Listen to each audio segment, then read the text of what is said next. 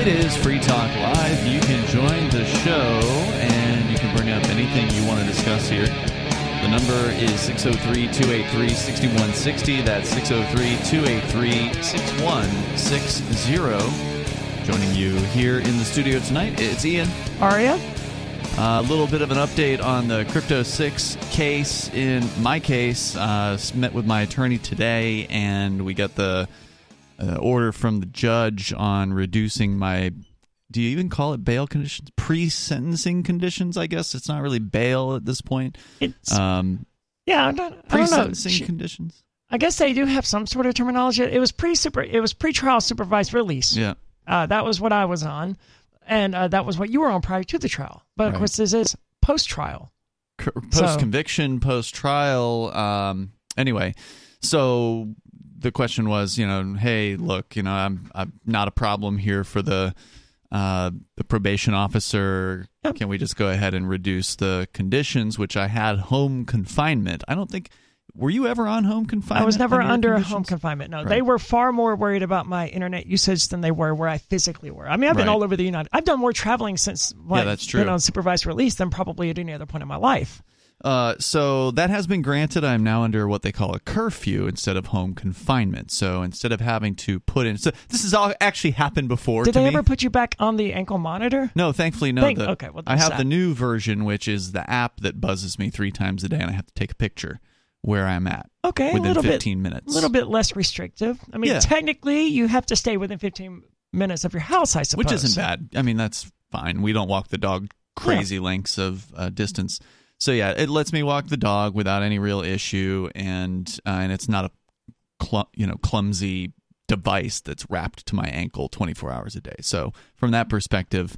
It was a step forward, but we went through all this before, where previously you I had an ankle monitor on. We had to ask to have that removed, and it took like you know, it took a year before we were able to do the ask, and then we did, and it was it was granted.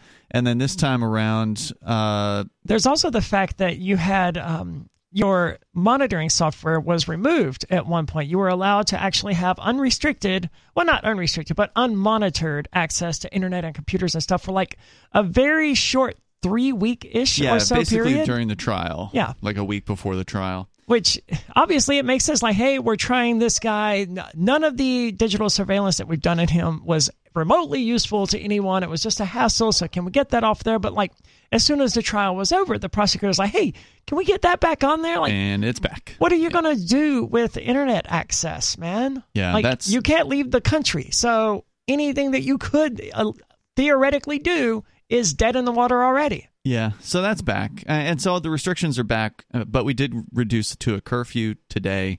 Um, but it's not as good of a curfew as what I had last time because I had out until eleven o'clock at night last time, and now it's only seven o'clock at uh, at night. But you know, hey, it is what it is. So what time do you get to leave because it's like a window right it's like 6 6 a.m. okay Yeah, which was rough. 9 a.m. Now it's 6 Yeah. a.m. But- So, uh, you know, that probably means I'll be able to go up to the Porcupine Freedom Festival for at least one day, kind of like last year where we went up and I gave a speech and hung out with people for the day and then went back. We'll have to leave earlier. Um, but there's a special motion in that my lawyer filed today uh, called an expedited motion. Because normally when you file a motion, the prosecution has two weeks to respond to the motion before the judge then can rule on it. Yeah, and in two weeks, I mean, I'll be packing up to go to PorcFest. Right. So we need this thing decided quickly, and I guess you know expedited is a thing if the lawyers don't do it too often or whatever. I don't know what the rules are around it, but it hasn't really happened in in this case. So, uh, Sisti filed an expedited motion to specifically get permission to allow me to go to the Porcupine Freedom Festival and PorcFest, and you know, hey, you know, I can check in from the app there or whatever it is I I got to do. My It's gut tells me that it, it should that It's it shouldn't be an issue, and It's I don't think the judge will have an issue with it. Like he did say, he wasn't inclined to let you leave the district, which That's means not what I'm asking for. Right, which means the state of New Hampshire. For those who have never played around in the federal court system, they call them districts instead Yep. of states. But what he means Correct. is the state of New Hampshire. And technically, to take 91 up to Lancaster, you do go in and out of Vermont, but that's not even necessary. You could take a different route there. I If could go up through New Hampshire, sure. yeah, if that's even an issue to them. But I doubt that would be an issue. And the judge has proven to be very open minded and very reasonable he seems to be in these Or he matters. wants Ian to run. Oh, Oh, and Mark's Mark's, with us, by the way. Sorry, I forgot to uh, join the room. Thank you. Yeah, the service in this place sucks. As I understand it, the judge wants to appear to be liberal and progressive. Hmm. That that's what I've been told. Okay. Uh, he was appointed by like George Bush or something, though. Progressive was the word that was used, not liberal. I see. But I mean, he does seem to be more. I, I, I don't know anything about his politics, but he, Me neither. He does seem to be less law and order, bang the gavel, you're all guilty, hang hang 'em, than what I would expect of most federal judges. Well, we'll see how it goes with this. Uh, the motion's in, and within hours of it being filed, the judge had issued an order saying the prosecution must reply by tomorrow. That's what suggests that the judge is going to be okay with it because, like, he gave them 24, 24 hours, hours, Yeah. to respond to this. And that So- suggests to me that, That may be like, standard, though. That might be a, like a standard expedited thing. Anyway, what, Mark? So this doesn't have anything to do with you going to Talkers uh, new media seminar, Oh right? no, I wasn't going to ask for that because I'm specifically not allowed to leave the state, so I'm not going to ask for permission for that. Is are you not allowed to leave the state or New England? I mean, Uh, the state. know, it's a- This is the District of New Hampshire. so I know it's a federal court judge, and Yeah. in this case, it's the District of New Hampshire. But question, um, point of order: the it is the First uh, Circuit or something like that, right? Um, so wouldn't you be able to get, stay within the First Circuit? No, the restrictions on me are specifically the District of New Hampshire. yeah, and Okay. I, don't, I don't know if it's worth, like, fighting the judge and making him angry. no, that's like, not worth it. violating the the letter or the spirit but not the letter of what he wrote in order to go to this convention in long island that i don't It's- think you care much about in the first place I I mean, I like the convention, but it isn't going to change much whether we go or not. I mean, I think Mark pointed out, uh, somebody pointed out, I don't know who this person was, Mark, but you shared something with us earlier that some people are kind of tired of the uh, the repetitiveness of the the talkers convention, and and to be fair, it, it does have that tendency.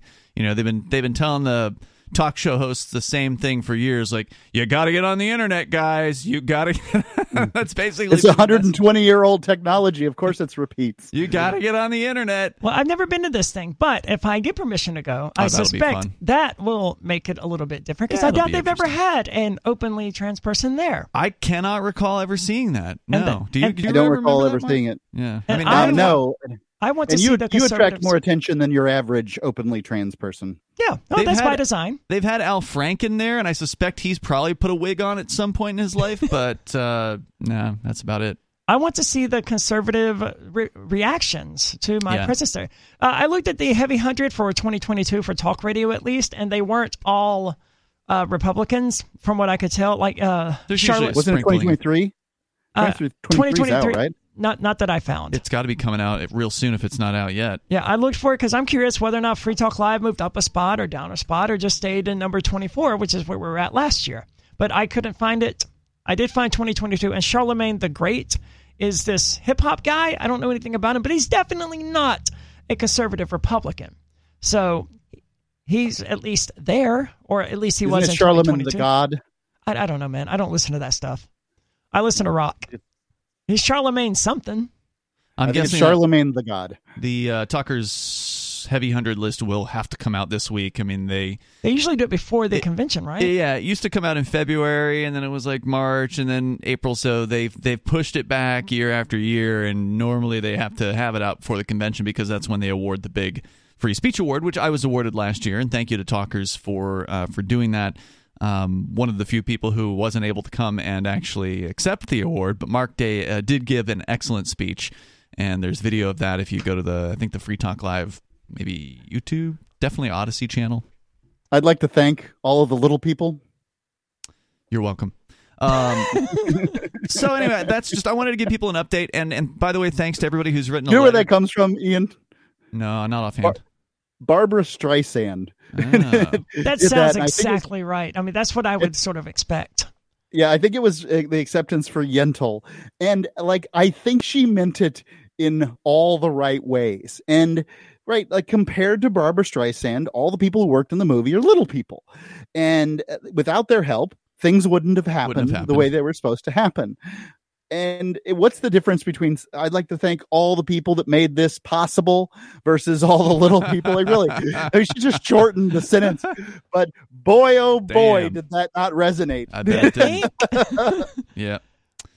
Uh, so letters, by the way, you can still send if you want to uh, send a letter to the judge on my behalf. We're still accepting those. Uh, you can go to letters.freetalklive.com. You might have thought about doing it before, and then you forgot.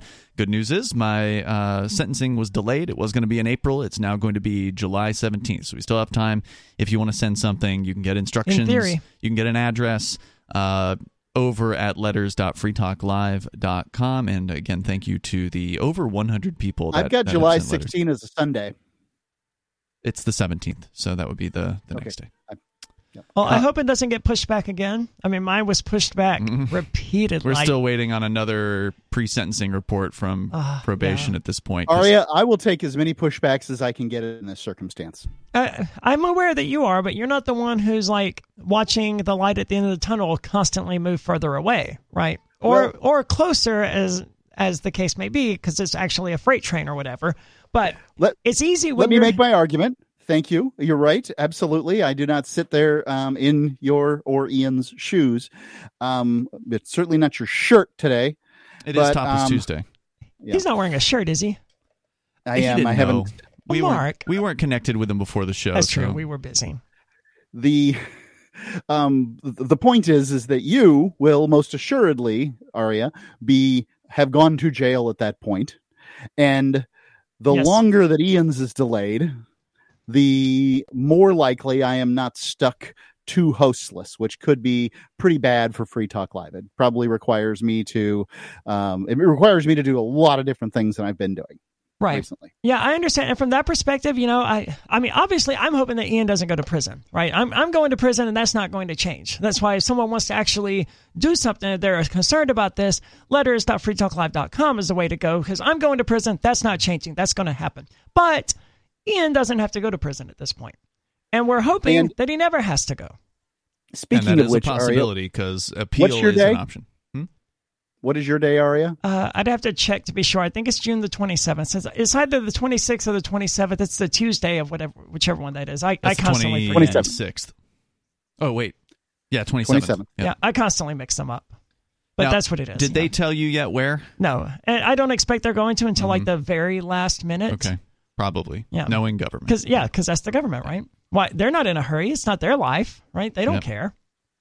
But it's you know the whole thing has been assigned to some board. I do get asked a lot. You know, well, are you going to a men's prison or a women's prison or where are you going? I bet you do Uh, but yeah, but like guys, this is the federal government. Like th- these are the same people who manage the DMV.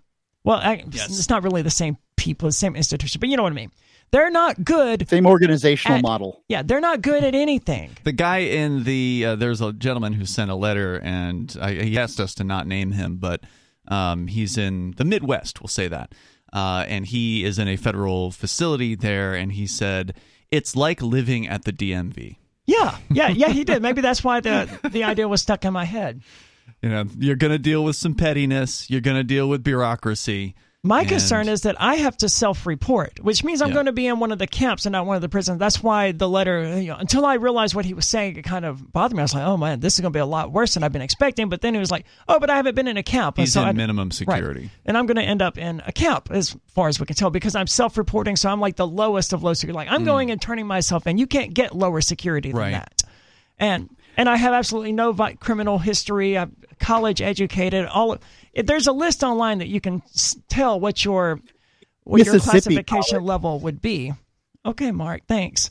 But you can look online to see what your classification as a criminal would be, and like I don't even get a single point at any point during the thing, so I'm zero points other than the actual crime itself, which was a hmm. nonviolent crime. But anyway, so I don't know, but I do have to self-report on June 27th at 2 p.m. and I don't know where I'm supposed to self-report to, and how, how does this work? Do, do I do I get an Uber there? Or I mean, what, do I go to the local jailhouse and get them to transport me? There's nothing that's been communicated to me about this, and nothing will be communicated to me about this until the last, Last minute, minute. when I'm Yeah. at PorcFest. right. And they're like, hey, by the way, we figured it out. You're going to Devens, Massachusetts. Have a good time. See you Tuesday. Right. Yeah. Yeah, I don't know. I don't know if they're going to have you drop off in Concord and then ship you down, or if you're going to have to go to the actual facility yourself and get dropped off by a friend or or whatever. I don't know. It's crazy. How long do you expect to uh, to stay at this point, Aria? Uh, I'm sentenced to 18 18 month months. sentence. It is an 18 month sentence, but with the First Step Act and all of these other things, and a lot of it you have to be pursuing like a degree to get some of the things knocked off. I'm likely. Is if some people have said six to nine months. As I look more into it, it's more it's more likely going to be 12 to 15 realistically. And I may get it may be 12 with three additional months on on house arrest or something along those lines, but most likely I would say 15 months. We have Okay, well, no pursue idea. a degree. Huh? Pursue a degree. There's She already nothing- has a degree. Yeah, there, and there's nothing I could get, get a another. degree in in 15 months that I would want a degree in. Like if I was going to get a degree, it would be in like uh, theology or pre or early Christian, you know, history or something like that. Something that I'm really fascinated and interested in. But you're not getting a an associate's degree in early You Christian get the- history. Do you have to get the degree in order to get the uh, time off? I don't know. I mean, I'm going to do every. I'm going to avail myself of every opportunity to get out of there faster. You don't have to tell me to do everything I can to get out of there faster, right? I don't want to be in prison. So anything I can do, Mm-hmm. short of granting people sexual favors to get myself out faster, He I'm going to be doing. He, uh, the guy that wrote uh, the letter today, he actually says that if you take people up on sexual offers, it could get you in trouble. Well, yeah, I would imagine so. Yeah, right? They don't so- want that. Yeah, probably should. What's the story behind that? Well, it depends on the facility as well. Like, well, you're not allowed to to self engage in these acts in a lot of prisons. It's considered self mutilation in places. You're not allowed to be happy. You're supposed to be miserable. It's prison. They don't want people experiencing pleasure. Yeah, I mean, as you know, Mark, if you if you're So uh, somebody makes you an offer and then goes and tattles. I don't want anyone doing me any favors about anything while I'm in prison. And anyone who wants favors done do. for them while they're in prison is going to have a bad time. I don't care if you want to give me a Twinkie. I don't want it. No, thank you. I'll buy my own. whether it's tattling or not, it, you know, it could get caught, and Yeah. then you know you get punished, and that would include loss of good time, for instance. Uh, likely in that case. Let's go to the phones here. We got uh, Renee on the line. He's usually in Louisiana. Renee, Yeah, what kind of subjects can that talk about? Renee, this is a talk show where you call in and you get to talk about the things you want to talk about. We're talking about prison right now. Yeah, prison, that's something. Uh, I want to talk about the. It is. Go ahead, Renee. What what were you going to say? You want to talk about something? Well, well, well. Relate relate to prison. My attitude and my opinion to more towards judges. Uh, they're most they're mostly wordless because they're not fair. They're they're biased and they don't do a good job of uh, rehabilitating society, which is supposed to be their job as well as punishing people or making decisions. They they they're, they're it's like the correction system is. Uh, I don't know if it ever was good, but it's definitely broken. I mean, you're absolutely right. Every indication that everything, you know, what that was filed in regard to my sentencing pointed to the fact that the best thing to be done to rehabilitate me or to make me a better person or whatever terminology they want to use would have been to mandate a year of therapy mm-hmm. or some, something along those lines. And instead, it's 18 months in prison. Rehabilitation hasn't been the goal of the prison system in my entire life. And No. I'm surprised that even gets mentioned in normal conversations. It's solely an They avenue for pretend like punishing people. Though. Yeah, they they, they like to Right. pretend like it's for corrections. Yeah, I would say that, um, you know, I mean, when you think about the judge's position here, imagine for a second that you go for your uh, your sentence to a year's worth of, uh, you know, talking to a therapist and all that stuff, and then you go and you commit some other crime, right? Um, you know, if if they send you to prison and you c- get out and commit a crime, well, at the very least, he did all he could. He sentenced him to prison, or sentenced you to prison. Um, And that's sort of true, but my recidivism rate was uh, like 0.2% or something. I don't remember the exact This rate was that was like an mentioned. estimate of recidivism, the, the like- likelihood of recidivism. of people in my condition, Mm-hmm. my status, my whatever, my life, who are similar, they have a 0.2% chance of reoffending at some point. So there's like one in 500 people who would be sentenced in this charge Mm-hmm. Would be likely to commit another another, another crime. So it's Right. meaningless. You're not So- going to go right out and start selling Bitcoin again Right. without government paperwork or whatever. Even though you know, I don't think it's Not unless you should win your illegal. appeals. Yeah, I don't think it should be illegal, but uh, I know these people are psychopaths and they will come in with guns pointed at you and possibly shoot your dog uh, if you don't get their stupid paperwork. They did all of that except shoot Yeah. my dog. I Yeah. did not have a dog at the time, and thankfully well- they did not shoot my cats. Yeah. Well, well, well, my thing is, my thing is that not not all offenders are equal. It, it counts on how severe uh, they they've done their their offenses. You know, for bootlegging and selling stuff against the law, that that's that's American tradition. That's what the colonists made a lot of money against the British Empire. Till finally they had a revolt and went against the British Empire. That's that extra money stuff. Ain't how it's illegal and wrong and immoral. You know, but there are serious offenses that I would say the judicial system could be revengeful or uh, how, how you say that redress. And then there's some people that aren't really that bad off that they, you know, it's a minor infraction. They should just be rehabilitated or uh, check in, say hi, how you doing, how's your problem, and like she said, uh, like the person said, uh, you know, she said, uh, get some therapy. You know, not not everybody should be treated equally. Uh, yeah, well, I the mean, prisons are filled with uh, victimless according to the criminals. Renee. Thank you for the call tonight. I appreciate it. I see where you're coming from on that. Uh, the prisons are filled with victimless criminals, and this is it's an industry, right? Like they want to have bodies in cells. So if it's a bureaucracy, because you know they got the private prisons and then they got the government prisons. If it's a bureaucracy, they have the same incentive that every other bureaucracy has, which is to say, we need more bureaucrats, we need more prisons, we need to keep this thing going. We got a good thing going here. We got all this money coming in, and the same thing's true of these private prisons because they don't really have competition. They're just essentially like government approved private entities that run these prisons. So the private prisons want to make sure they get more money coming in. So they want the government people to keep arresting marijuana users or other victimless criminals to fill up those cells. I mean, the, the incentives aren't very different between the bureaucracy and the, the private prisons. Renee really hit it on the head, whether he intended to or not, in this circumstance. He said, "Well, you know, some people, depending on the circumstances, they have a they they, they need to be punished uh, severely, or whatever he said." Um, and uh, in that just comes down to a story, right? Who told me the most interesting story, the most believable story, and you know, in your case, uh, they came, the, the prosecution told a really great story about some people had money taken by somebody who wasn't you. And the jury only had one person they could go after. The number here is 603 283 6160. You can bring up anything you want to discuss. Apparently, uh, drone strikes in Moscow happened recently, and you can also bring up anything here on Free Talk Live. Free Talk Live is brought to you by Dash Digital Cash. Dash is the cryptocurrency designed to be used for spending. In 2022, Dash launched a killer app that allows you to spend Dash at over 155,000 locations across the United States, including major retailers, and you get a discount for paying with Dash. Finally, a reason to spend your crypto. It's called Dash Direct. Get it on your Apple or Android App Store. The stores on Dash Direct each offer their own discount level, but some are as high as 8 to 9% off. Dash is one of the oldest cryptocurrencies and is widely available on exchanges and in multi crypto wallets. It's easy to get and use Dash. Start by learning more at dash.org. Thanks to the Dash DAO for sending us 32 Dash per month to promote Dash on the air. Visit dash.org to learn about Dash. Dash.org.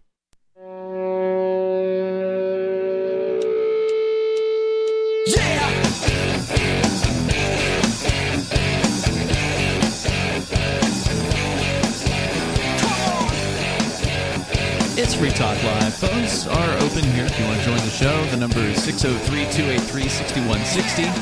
That's 603 283 6160. And since we're talking about prison in the Crypto 6 case, I know, Aria, you've got an El Salvador prison update. Get that ready. We'll get to it here in a little bit. we got some callers on Yeah. the line.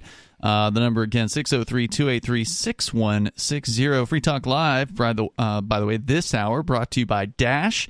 It's digital cash. Dash is a cryptocurrency designed to be used for spending.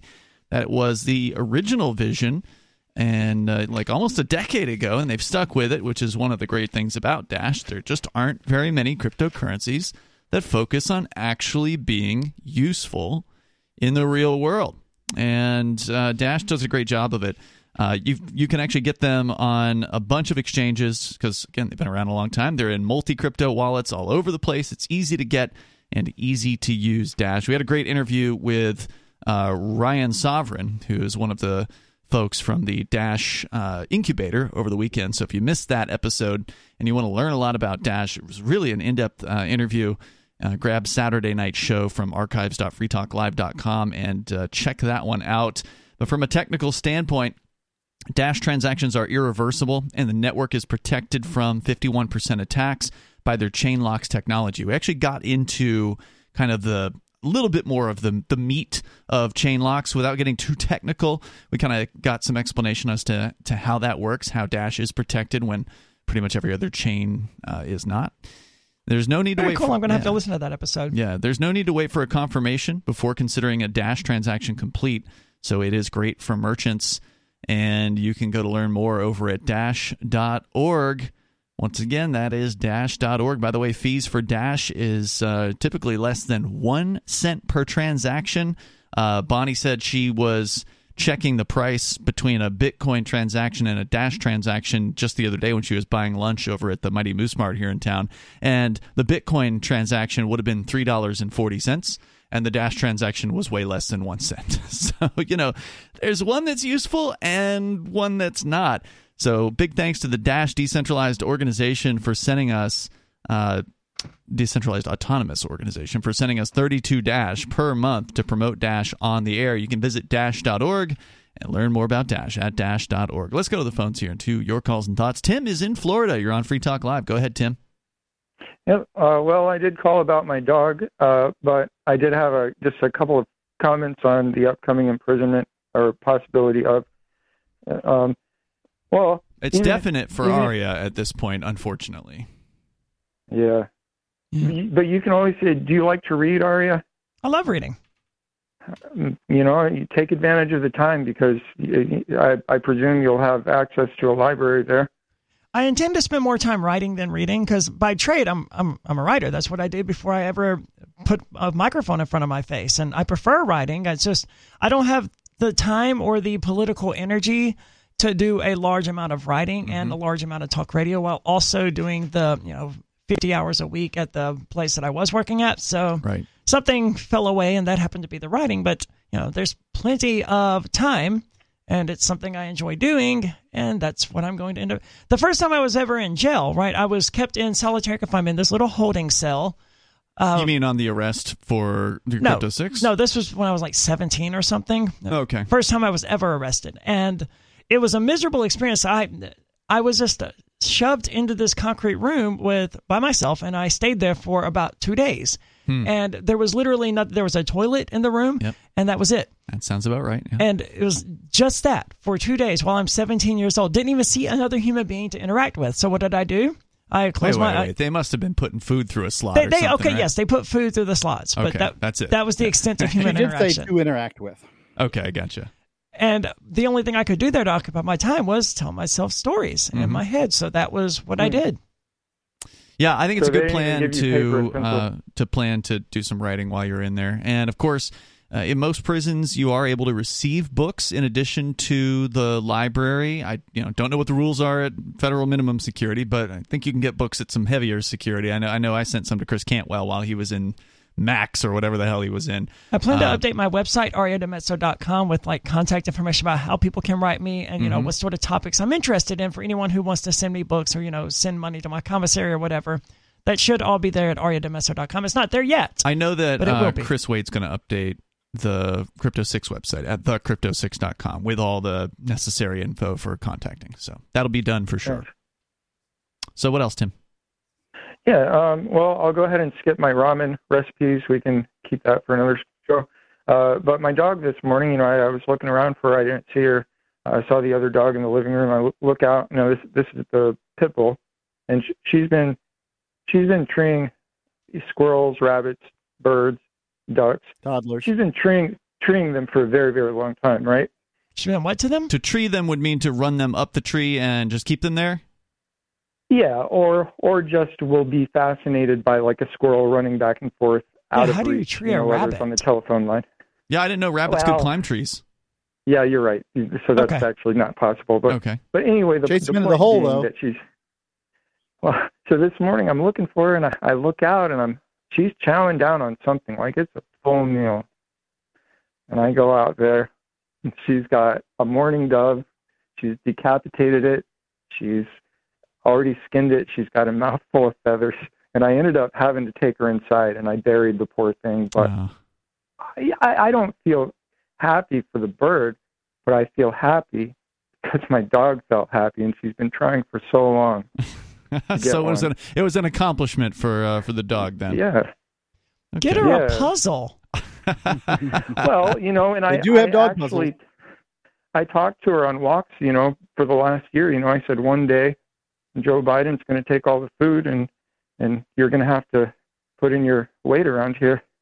Did you have to clear the clean the gore off of uh, the dog's mouth? I mean, was it pretty messy or? I just let her savor it. I Okay. I haven't given her any uh, toothpaste yet, but that's probably coming later tonight. But I did bury the bird, and you know, that's how I know she's my best friend because we buried a bird together. That's a nice story, Tim. Thank you for the call tonight. I appreciate hearing from you. Let's go to Ricky in Pennsylvania. I just kind of in shock. I'm like, I don't know how to respond to any of this. Ricky from the Commonwealth. Uh, go ahead, Ricky. Ah, you get used to it again, brother. Go, go ahead, Ricky. What's on your mind tonight? Yeah, brother Mark, sister Ari, good evening. Now, I got something interesting because I heard you talking. I was listening tonight as always, and you were talking about the Talkers Convention. I remember you talking about that back in 15. And you know what I find interesting? You were kind of apprehensive then. And you know what's funny about all this? And I'm thinking about this. They're saying about getting on the internet. Well, you've been on the internet. That's how I know how you and brother Mark look like. I don't know anybody else. But you had a video stream. I used to listen to it. You Mhm. know, and and I could. Which one of us is more handsome, Ricky? Huh? Which one of us is more handsome? Uh, you know what? You look different now. You you have more of a how should I say?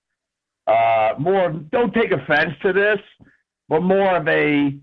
I don't want to use the word. I'm not the word feminine, but you know, like a like a Fabio kind of thing going. you know, don't take offense to that. And Ian has a. Does that mean I could end up on the top, the front of a romance novel? Because I'm okay with that. Probably. I think it could. I think it could. She's got to Now, get some Ian, long I hair. think- We Mark- can do that with the AI. Mark, let me let me keep your uh, ego in parameters here. Uh, Ricky is legally blind. Well, he's saying from back when he wasn't. I know, I know, I'm blind now, Sister Aria, I know. but I could see back then. Yeah. I know. It was just a joke, man. All you have to do is Okay, go to my Instagram page, fine. And you can see me And with long hair. Because somebody put it on a different look. one of He's those gotta art look things. Like Ian Freeman should have it. Fit suits him well. I You don't have know, he's access to a totally Instagram, so. I, I can't see that. What were you calling about tonight, Ricky? Well, I was thinking about what you said about the Talkers Convention because, like I said, you're already on the internet, and they say you got to be on the internet. Now there are people since I came back, and I'm impressed. There are several people where it's very apparent that call in at least more than once that only listen to the radio. These guys don't get it. You know, they, they, they don't get it, brother Ian. Who doesn't Ignore get it? them. The other talk show hosts? The talkers guys, the guys at the talker convention, because that was going on back then. Well, no, I mean, a lot of them now. do get it. If they It's got just- it, I feel like you, they would probably be including uh, podcasts to some degree in their lineups. Oh, you're talking about the, the Heavy Hundred? Yeah, I, I don't I know. guess they don't have podcasters. Yeah, I don't there. know to Yeah, what that's a good extent they should because it is a talk radio convention. But if they're out there Yeah. beating that drum and saying you got to get on the internet, then start addressing the internet only shows. We've had the podcast version forever. I don't get what these guys are talking about. I don't understand. Well, let me see if I can clear it up for you. Uh, so, t- so Talkers is a talk radio convention. Uh, although I think they would say it's a talk media convention, they do want to have you know podcasting types there. Although they don't market to podcasters, so it's kind of like they say one thing, but then the attendees are a whole other uh, group. But they tend to be radio talk show hosts, and there's a you know smattering of program directors and like network executive types that come to this. It's it's a schmooze fest, is is what it is. It's everybody just you know that everybody everybody knows everybody else, and uh, over the years the industry is so small people that that uh, move from one business to or one company to another, they're still the same people. They just have a different title at a different company, and they come back to the same convention, and everybody trades business cards, and and people I'm sure get new new gigs. I mean that has happened. People who are looking for work will come to this thing, and they'll find somebody who's looking to. That's why I'm going, and that kind of thing. uh, but uh, and you know, on occasion we've contacted some we've met some program directors that we've never met in real life before, and sometimes they carry our show already, and sometimes they don't, and then they do. So, I mean, it hasn't been a total wash or anything like that, I don't think, for Free Talk Live over the year. It definitely helps raise our profile uh, in the industry. It's I think it's worth attending, but I understand why someone would get burned out on it because there's not really much. I don't think you're going to take away a lot from the the content on the stage and that's true at a lot of conventions, by the way. Like, you know, if I'm at the Liberty Forum, which is the Free State Project convention, which I went to this year, I'm not interested in going in uh, to watch the stage presentations. You know, I'm I'm here in New Hampshire. I know you know a lot of the stuff that's going on. Uh, I'm not, I'm not going to learn new things about libertarianism, right? I'm not a newbie uh, to libertarianism, so it's more productive to just stay outside of the stage area and actually talk to the people if you're running a booth or whatever. And in my case that's what i was doing at liberty forum this year was i was volunteering at a booth. Uh, but uh, you know if it's at talkers then it's just hanging out in the social area where you can actually talk to people. On occasion, there will be a topic that I do want to go and see, and I'll go in and I'll sit in and and watch that. But I, that's that tends to be how I am. So How I am at PorcFest. Like I'm very rarely at the actual main stage. It has to be a really good speech or yeah. something that I'm like uniquely interested yeah. in. So if if you you know it's it's just like any convention, it's all about networking, it's all about meeting people. If you're just going exclusively for what's happening on the stage, then it will get pretty dry, especially if you go year after year after year because it is fairly repetitive. And the message that they have been trying to pound into these talk radio guys' heads who are all a bunch of old dudes for the most part is you got to get on the internet get you know if you're not on a podcast you got to get a podcast. And they've been saying this for the the, the entire 15 plus years i think that mark and i have been uh, attending this particular seminar probably 18 years now because uh, I think we started in 2005. Which is all very similar to the Porcupine Freedom Festival. You know, I'm fairly burned out on it as well because mm-hmm. it's it's generally the same people doing the same things year after year, and all of the speeches are about the same sort of thing. It's like you said about Liberty Forum. I don't need to go to the festival. I mean, I don't need to go to the stage to learn about how does libertarianism handle the education or whatever? Because like i already know that or it's just not, not, a topic that's interesting to me or it's something about what is actually happening here in new hampshire is for new people or whatever. Right. none of it's you know what's appealing. interesting? That's exactly where i was going with this. And i'm glad mark's on for this one because this came up last night because ian was kind of kind of hanging his head down. Oh i had this idea and that idea. But you know what Think about this. If you would have created a show that would have been like the original idea, just a libertarian think tank, right, they would have never made it this far. What you what it ended up being is far greater than one, you're on all forms of media, that being said. But second, it's far greater than that free talk live. I mean, yeah, I'm kind of like libertarian oriented, but others aren't. And and you guys all are libertarians.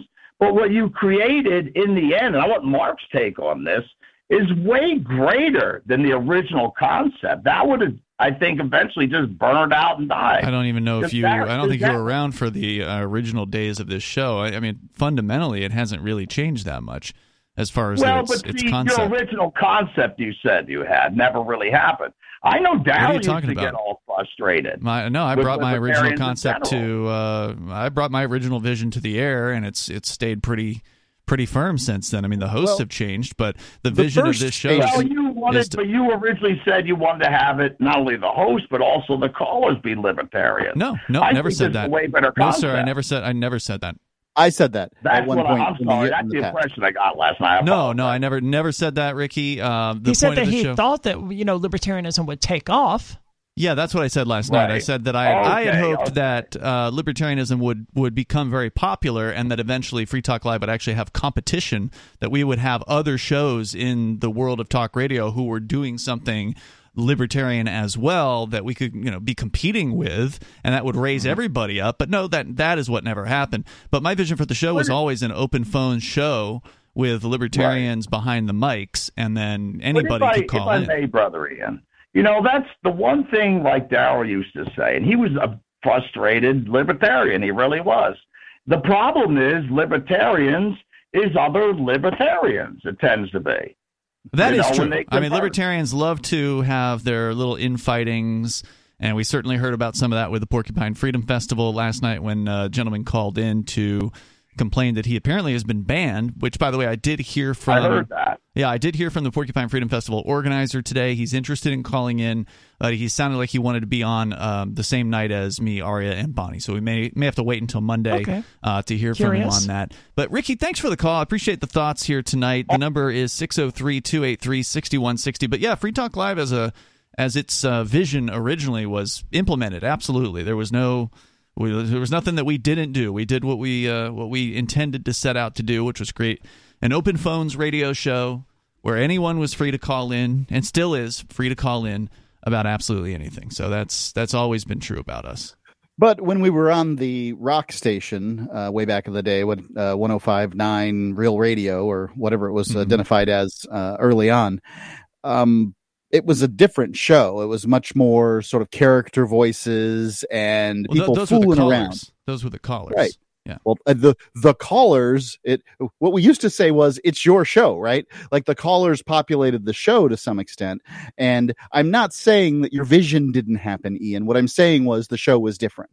Well, of course. I mean, it was 20 years ago, but uh, Different callers. I and the callers were very different at that time, and that was because of the nature of the station that we were on, which was an FM talk station, and uh, we don't really have stations like that these days. They, we do have a lot really of exist. FM talk stations. We no, just don't no, I meant like a hot talk. Uh, thanks for the clarification there. What what in the business they would call a hot talk station, or some people might call blue talk, uh, which is just sort of most of the shows during the day would be apolitical, uh, meaning that uh, they were talking about pop culture and you know stuff like that. As far Okay. as the content was concerned, um, and it know, was blue because it was all kind of cool and low key. That's more- why I mean, I wouldn't say it was like obsessed with sex or anything like that. So, I mean, blues probably the wrong term. The term that Okay. I would I would use is, you know, at least in the industry, is hot talk radio, where they're not concerned with uh, politics or issues per se. I mean, their issues would be different, like talking about relationships or sex and things like that. Would have been would have been or pop culture would have been more. Of, Oh, like that, like like the old ladies who used to do the the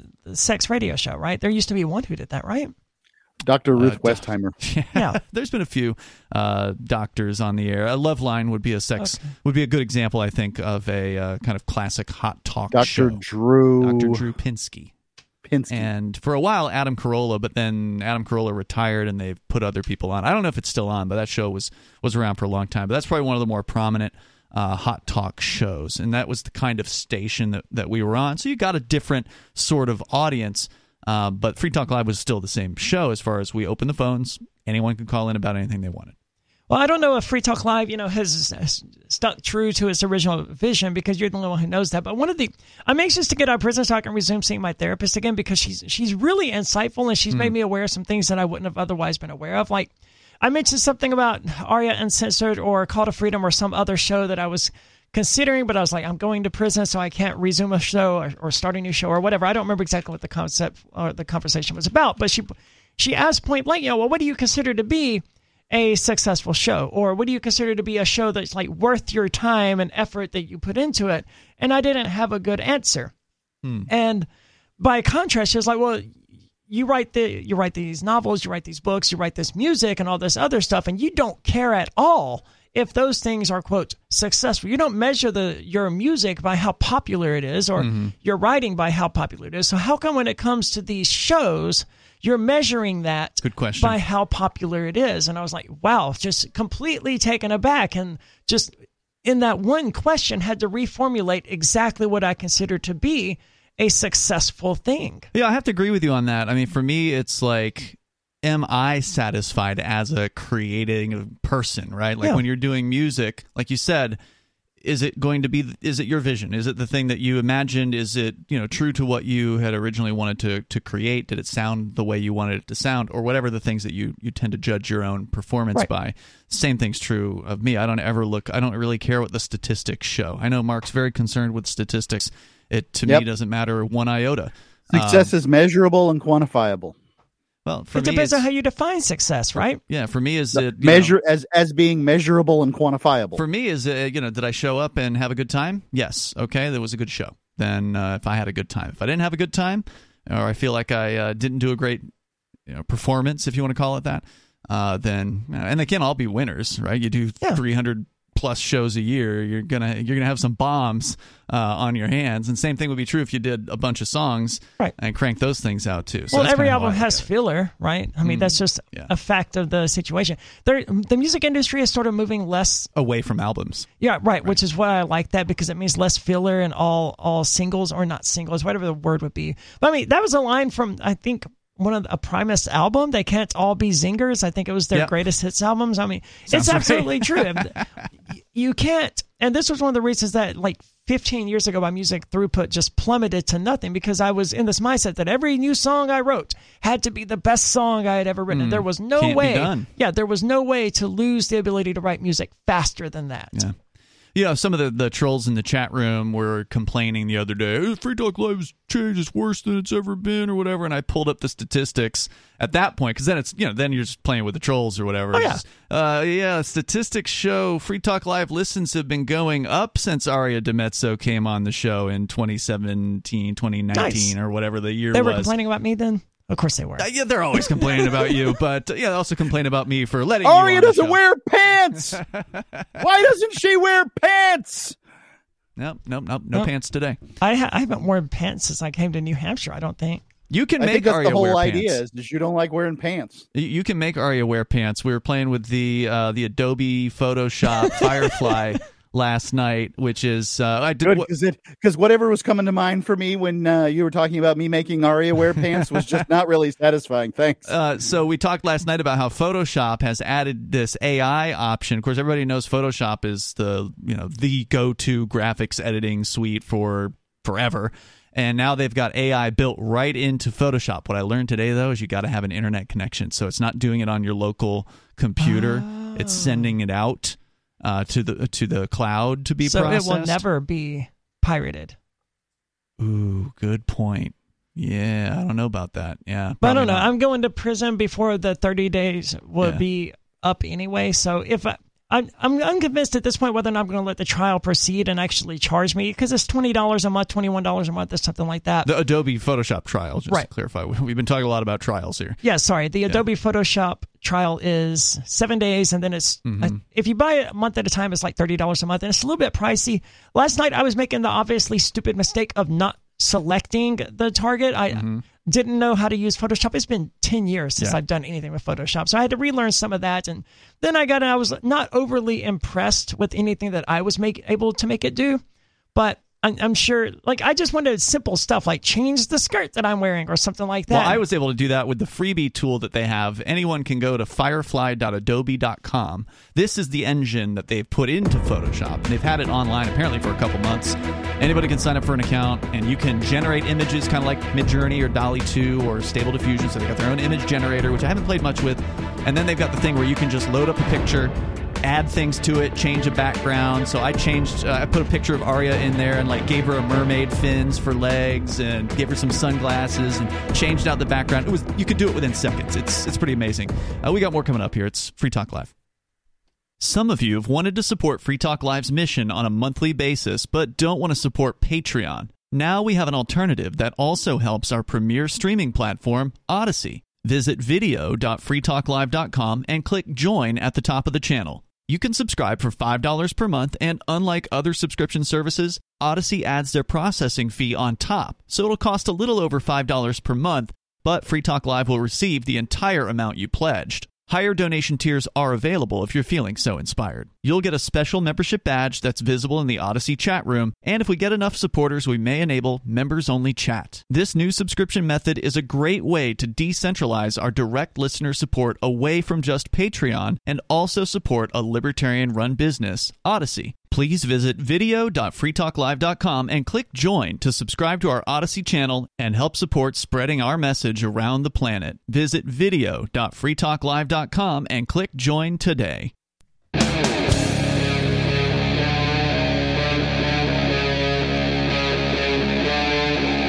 Talk Live. It is Free Talk Live, and the phones are open here if you want to join us. Number 603-283-6160. That's 603-283-6160. Joining you tonight, it's Ian. Aria. And Mark. We got Mark out there somewhere in the world. Remotely. I'm in Florida. In Florida. All right. Good to have you here.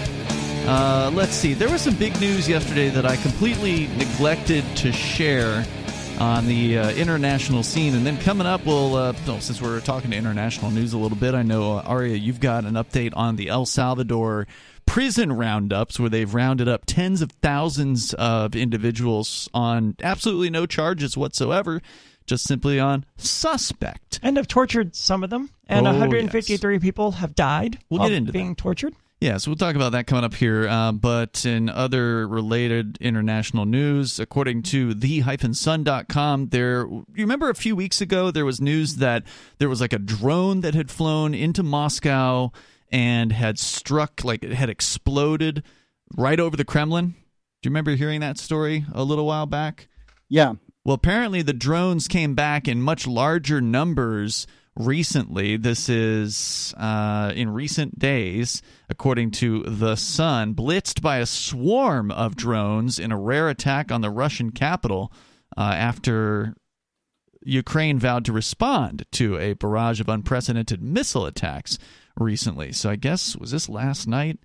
Anyway, looks like uh, a f- couple people were injured. There were at least several, maybe, uh, looks like they've got a little map here, uh, maybe as many as seven or eight explosions. They shot down a number of drones as well. So it could have been like a dozen plus drones that were flown into Moscow. So, I mean, this is definitely, you know, some escalation going on over there. This war is. is it's pretty ugly. Well, that's what they wanted. yeah. Zelensky and Putin, instead of just getting into a ring and like beating the crap out of each other, they want to sacrifice the entire world. Of course, yeah. The the government uh, top goons are never going to do the actual fighting. which would be a le- a less violent way for this to be resolved. They they have an issue, let them let them get together and fight it out. Right? There's no need to kill a bunch of innocent bystanders. Yep. In this case, uh, thankfully, apparently no one did die, but it obviously is going to keep this conflict going on. Uh, in other international news, and this is the big one I, I neglected to share yesterday, the Telegraph is reporting over in the UK that the what is he? The Prime Minister Rishi Sunak. This is the banker guy or whatever that's like uh, in a top top position over there. Yeah, Prime Minister in the UK.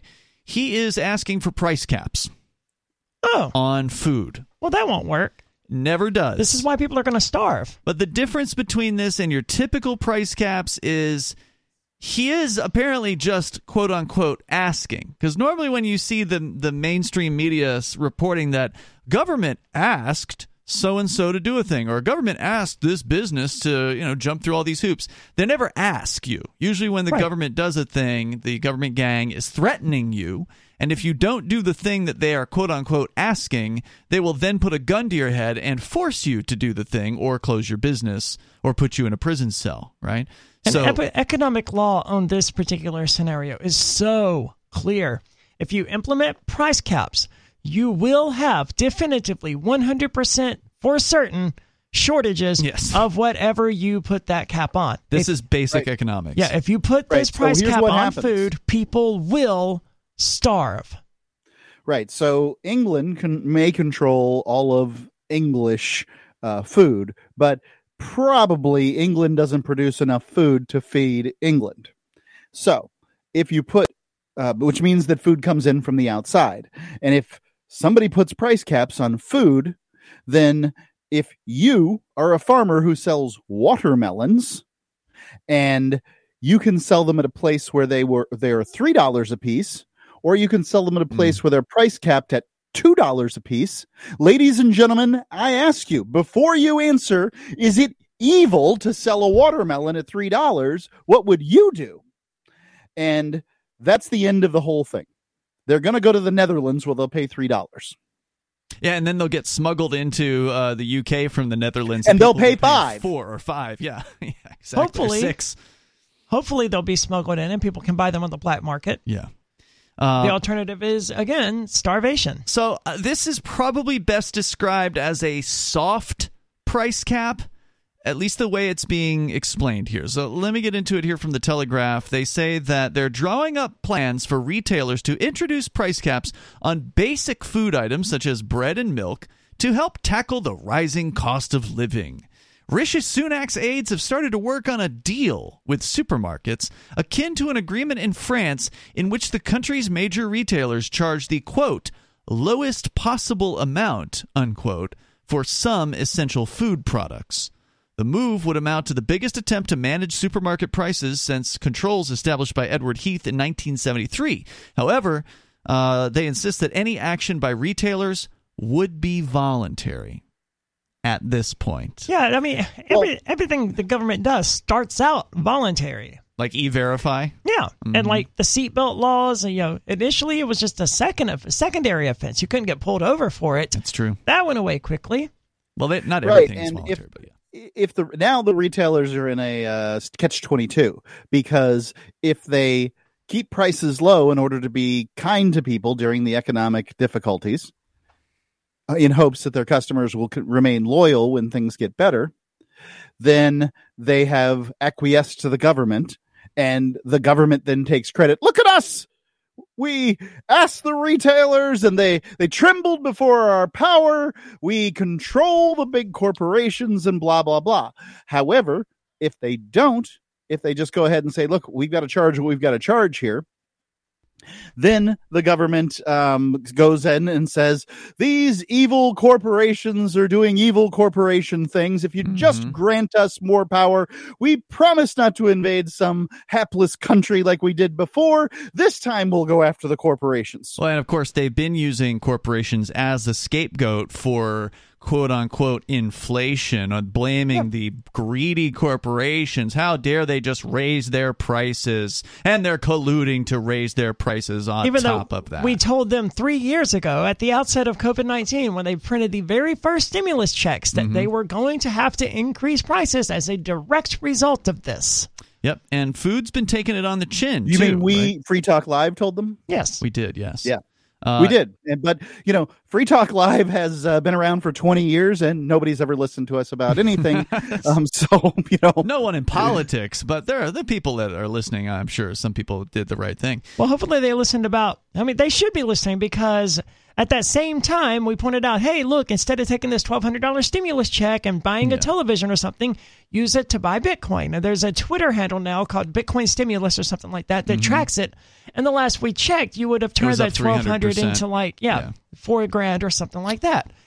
A huge return on your investment. Now, of course, you have to wonder what is the deal that they are cutting with these uh, retailers, right? I mean, there's there's got to be something offered in return. So I'm guessing that it's like, okay, well, we'll subsidize your energy bill, or we're, we're going to give you a subsidy over here, or cut your tax uh, tax bill over here, something like that. They, have got to give some sort of option if they want people to take this voluntarily. You would think beyond just yeah, because otherwise they're going to have to hire fire staff or something because they like they're not making huge profits here. They're they're not That's making fifty percent profits or anything like that. No, retail um, retail is known, or not retail, but uh, gr- grocery, for instance, is known for making very low profits overall. It's like something like two to three percent is what they make. Now, I mean, certain items, you know, you go in and you get a fancy mustard or something like that, they're going to make more than two to three percent, but it all well, averages always, out. It's not that it's not that easy. Um, you know, it's it's not just the fancy mustard. Like that way, you can just tell whether you're getting something fancy and paying a lot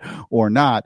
Um, I mean, often it's that way, but honestly, there can be disparities between grocery stores on some very basic stuff. Sometimes they have loss leaders on yeah, all sure. kinds of different things. So uh, you know, I'm not going to tell anybody to go shopping at four different grocery stores because I don't do it either. But um, at the same time, that's just sort of the reality of it. Is is that uh, you know, some of them are lower on the fancy mustard, some of them are lower on ribeye steaks. Yeah, but overall in the industry, it averages out to something like two to three percent is what they make. No lie. Overall and uh, you know I, I, and I suspect that means now I've never worked in, in the grocery business so I can't speak from experience on this. So if, if you are out there and you do you know actually work in management or something like that I'm guessing that these basic items that they're talking about here are probably not the big profit makers to begin with right? Like how much are they mar- marking up a 12 pack of eggs? How much are they marking up a loaf of bread to begin with? These are the basic items. These are the items they have to compete on the hardest.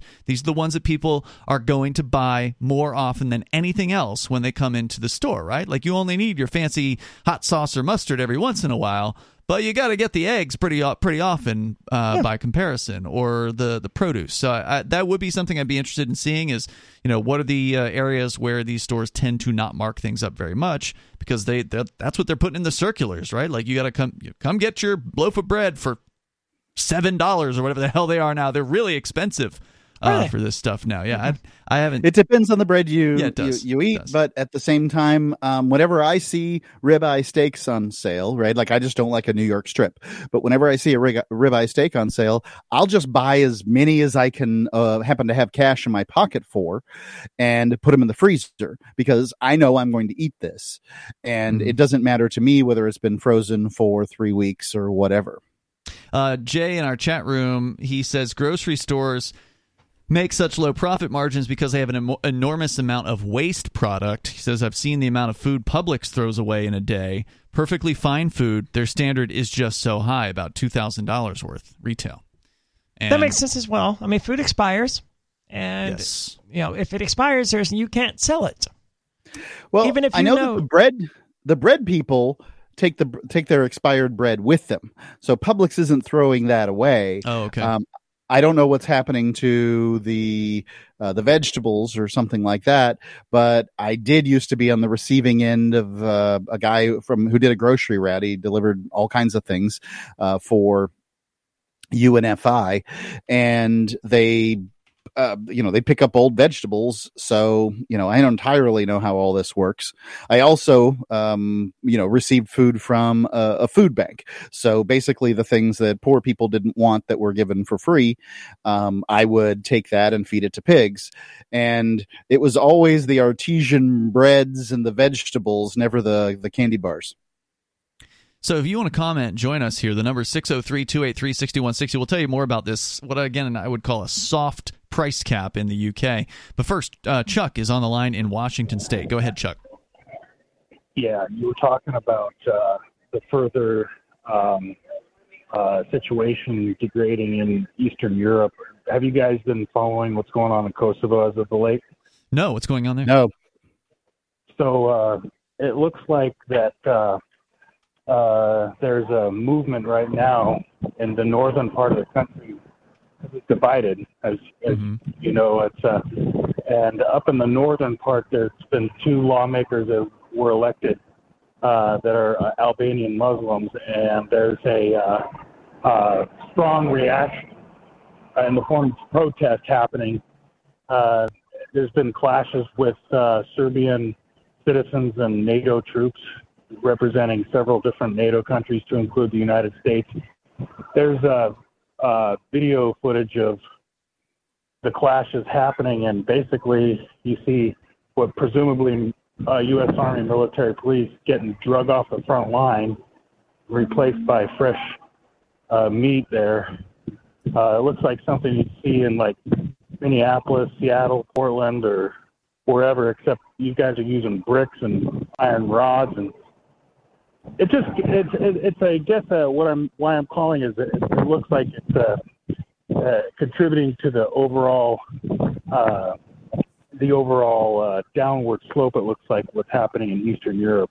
Hmm. So. Yeah, according to the uh, headlines here, uh, Newser.com says NATO will send 700 more troops to northern Kosovo to help quell violent protests after clashes with ethnic Serbs left 30 international soldiers wounded the latest violence has stirred fear for a renewal of the 1998 uh, 99 conflict in Kosovo that claimed more than 10,000 lives. So, yeah, this possibly could. Yeah, so uh, back in 2008, as you remember, in 2008, Kosovo established its independence. And uh, there's been periods of of tensions that have arose, you know, from now until then, or from then until now. But this is a different thing because of the Russian Federation's obvious influence and uh, desire to destabilize anything that has to do with NATO in that region of the world. So, thank you very much for letting me. Well, that uh, seems like a slanted this. take. it really is because I was there and I know what's going on. Thank you. Thank you for the call tonight, Chuck. Appreciate the the heads up on that. I mean, yeah, but there are plenty of people in Ukraine who insist, you know, the Russians are, you know, going around raping and killing infants and stuff as well. I mean, just Who knows what the truth is? right. I mean, that's one side of a story, and I don't think it's going to be fair to blame Russia and their attempt to destabilize everything related to NATO for what's happening in Kosovo. I don't know what's happening in Kosovo, but I will say that as someone who, you know, spews propaganda regularly, like here on the air, it sounds to me like propaganda. Yeah, well, there's always propaganda when it comes to war, right? I mean, this is one of the things that we made really clear when Russia uh, first invaded the uh, Ukraine was that there's there's at least two sides, if not more, uh, to every conflict, but yet the Western media will only let you hear one side. Now, I'm not saying that the Russian side's always telling the truth either, but you know, No, the but I want to be able to hear their side. yeah, the the first uh, what is it? The first casualty in war is is the truth, right? Like That every was Hemingway. I don't know who said that, but uh, here's a little bit more information about this particular story. Well, I'd like to pop in real quick and Yeah. say that the Serbs um, have always, uh, you know, they're they're they're friendly with the Russians, and in this case, we're talking about ethnic Serbs in Kosovo as opposed to national nationalists. Uh, nationally, um, their nationality, Serbish, uh, Serbian nationality. Um, so the it's a very believable take, if not a slanted one. Uh, so here's an update on what they say, at least according to the newser.com, is going on there. They refer to the old conflict in the 90s, which left more than a million people homeless and resulted in a NATO so called peacekeeping mission that has lasted nearly a quarter of a century, according to the AP. Look, you don't need to keep peace. You, you don't need any sort of military force. You don't need any effort. Well, they do if they want to keep flowing money into the military industrial complex. Yes, you do. You do need military for that. But to keep peace, all you have to do is let people live. Like that's it. The clashes grew out of a confrontation, they say, that unfolded last week after ethnic Albanian officials, elected in votes overwhelmingly boycotted by Serbs, entered municipal buildings to take office. When the Serbs tried to block them, Kosovo police fired tear gas to disperse the crowd. More violence followed Monday when Serbs attempted to enter the municipal office offices in Zvakan, which is 28 miles north of the capital, and clashed with police and NATO peacekeepers. The NATO Secretary General said additional reserve battalion will be put on high readiness in case additional troops are needed. And It sounds like a mess where NATO involvement or U.S. involvement could not possibly make the situation better. better, yeah. It's like you, the the Serbs and the Albanians here. They're going to fight each other, and they're they're not they're not agreeing, and they're trying to run a country together. Maybe they should divorce. the NATO led peacekeeping mission, so called, in the region is known as KFOR and currently consists of almost 3,800 troops. Stat, a statement issued last or on Tuesday said that 30 soldiers, including Italians and Hungarians, were the ones hurt in the, uh, the fighting on Monday.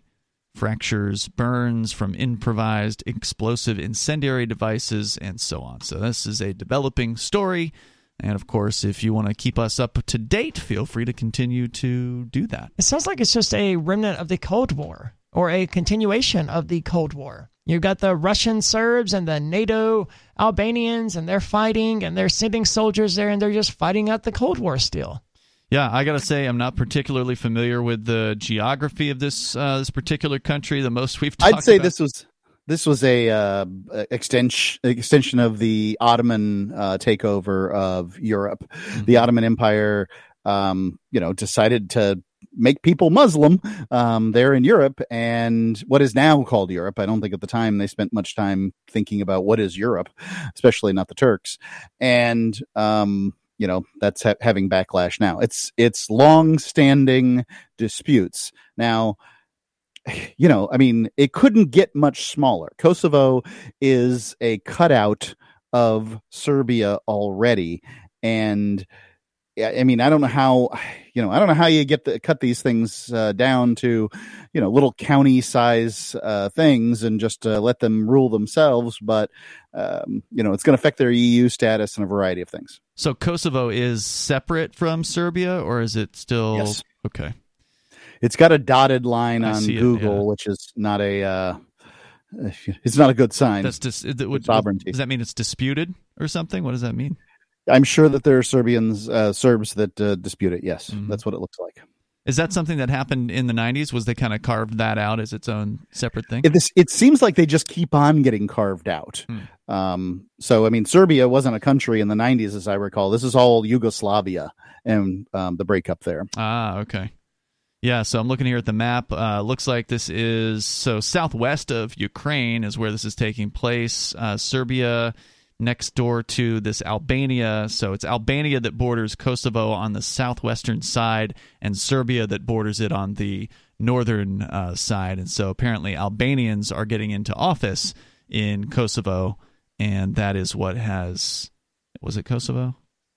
Yeah, that's what it Right. has I mean, it sounds people. like a mess, and it sounds to me like just Cold War fighting. And I don't, I don't know how else to feel about it. It's Russia against NATO again, or still. Well, I don't know what we're anybody's going to to feel about it um, when you know. I mean, politics is the desire to shove your opinion down your neighbor's throat, right? So I don't just because the Albanians are Muslim or Christian or whatever they might be doesn't make me like them more or less. Um, you know, were they elected fairly? Well, when you decide to uh, to protest a vote by not voting, expect the result, right? I mean, Mhm. you know, you choose not to vote, then, you know, hey. Now, personally, I don't vote because when I vote and when I don't vote, I get the same result. But um, in this circumstance, you know, I just frankly don't care that much. If they want to tear their government apart, which is precisely what they're going to do by trying to prevent people who are, um, you know, duly elected, well, well, then have at it. We have no idea how you know Yeah. what, how scammy or whatever these elections were. But either way, and I mean, even if it was a I'm fair certainly not here to to say that uh, the election in the United States, oh, excuse me, Kosovo was completely fair. Well, even if it was, you know, fair, the the idea of the election itself is still fraudulent. Like pl- plenty of the people would have not voted for anyone because they would have voted. That is an to- idea so fringe that people um, that these people will not listen, stop and listen while they're busy killing each Well, other. I fight. often forget how fringe I am, Mark. and the NATO is, is apparently involved. However, I did just check uh, these. Neither of these are European Union countries. So even though there's a lot of EU in this, uh, you know, part of the world, these particular areas are not. Really? Uh, yeah. I just, according to the list I just They're just looked NATO. They're NATO. Yeah. More coming up here. Free Talk Live.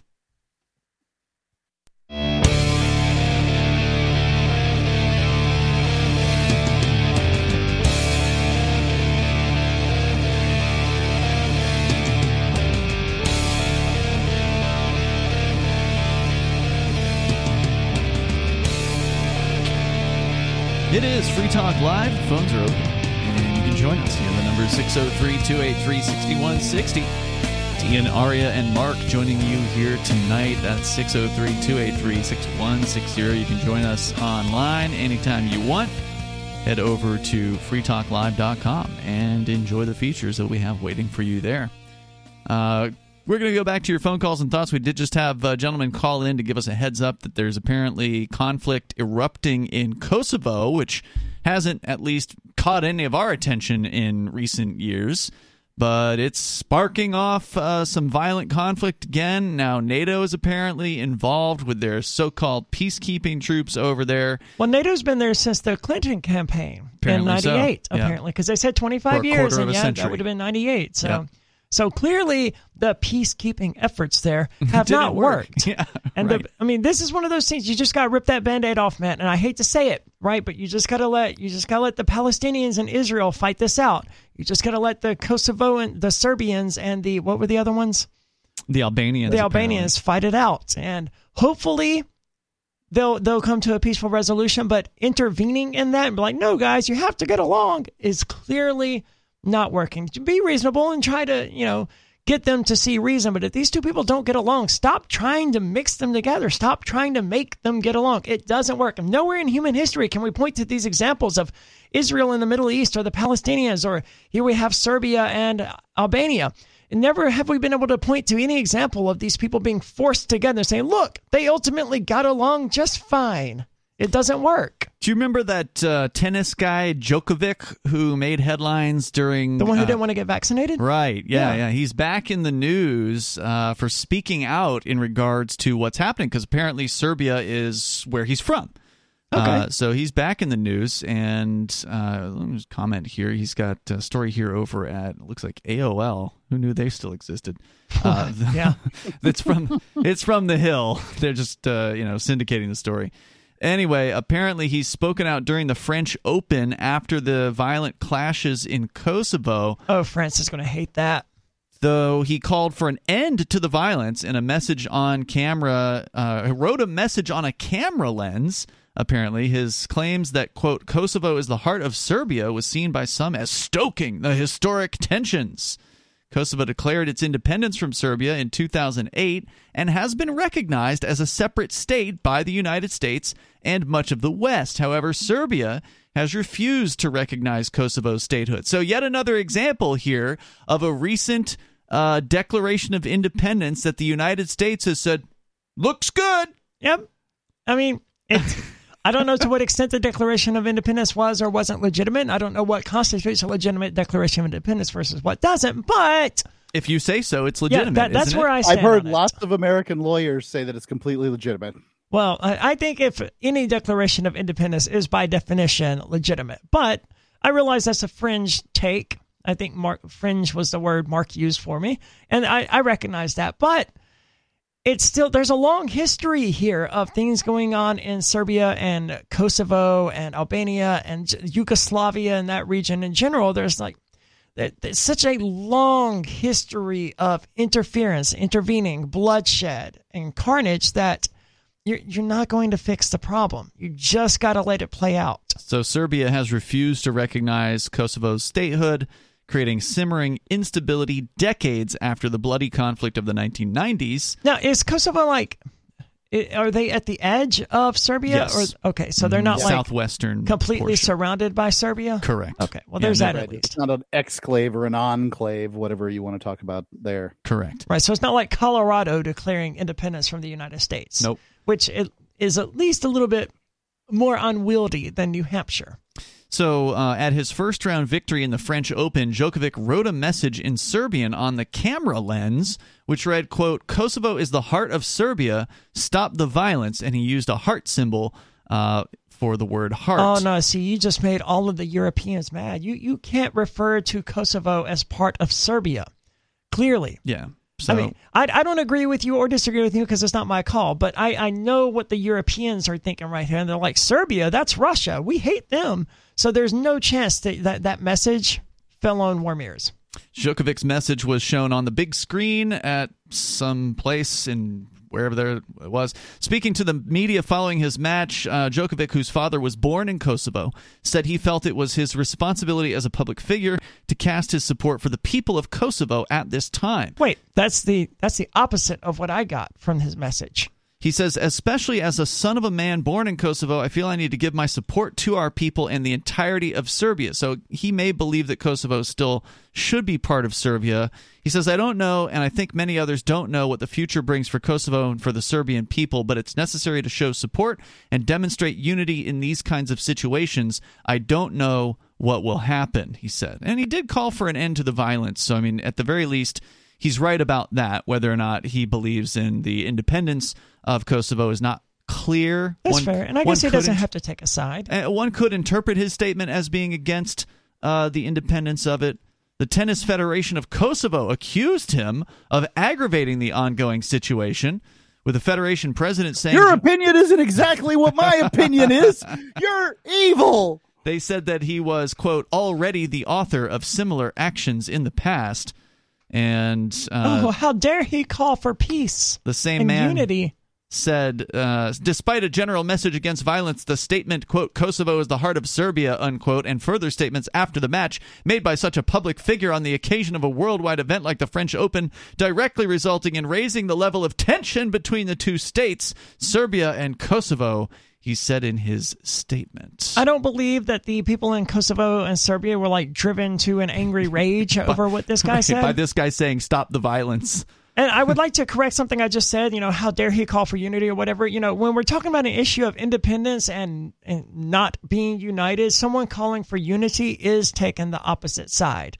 So I, I can't just like, oh, how dare he call for unity because he's calling for a refusal to recognize independence in that particular case. If that's how he meant it, there may be all sorts of language barriers here. Well, and also if again, we're still just taking what we've heard as what's ra- really happening. We don't know. But if it's true that there was an election in Kosovo or in one of the towns or whatever, and Albanians allegedly won the election, and the Serbians are now starting a fight over that, then by him calling for an end to violence, he is calling for his own countrymen essentially to stand down in that particular case. If it is indeed the Serbs who've started the uh, who started the fight.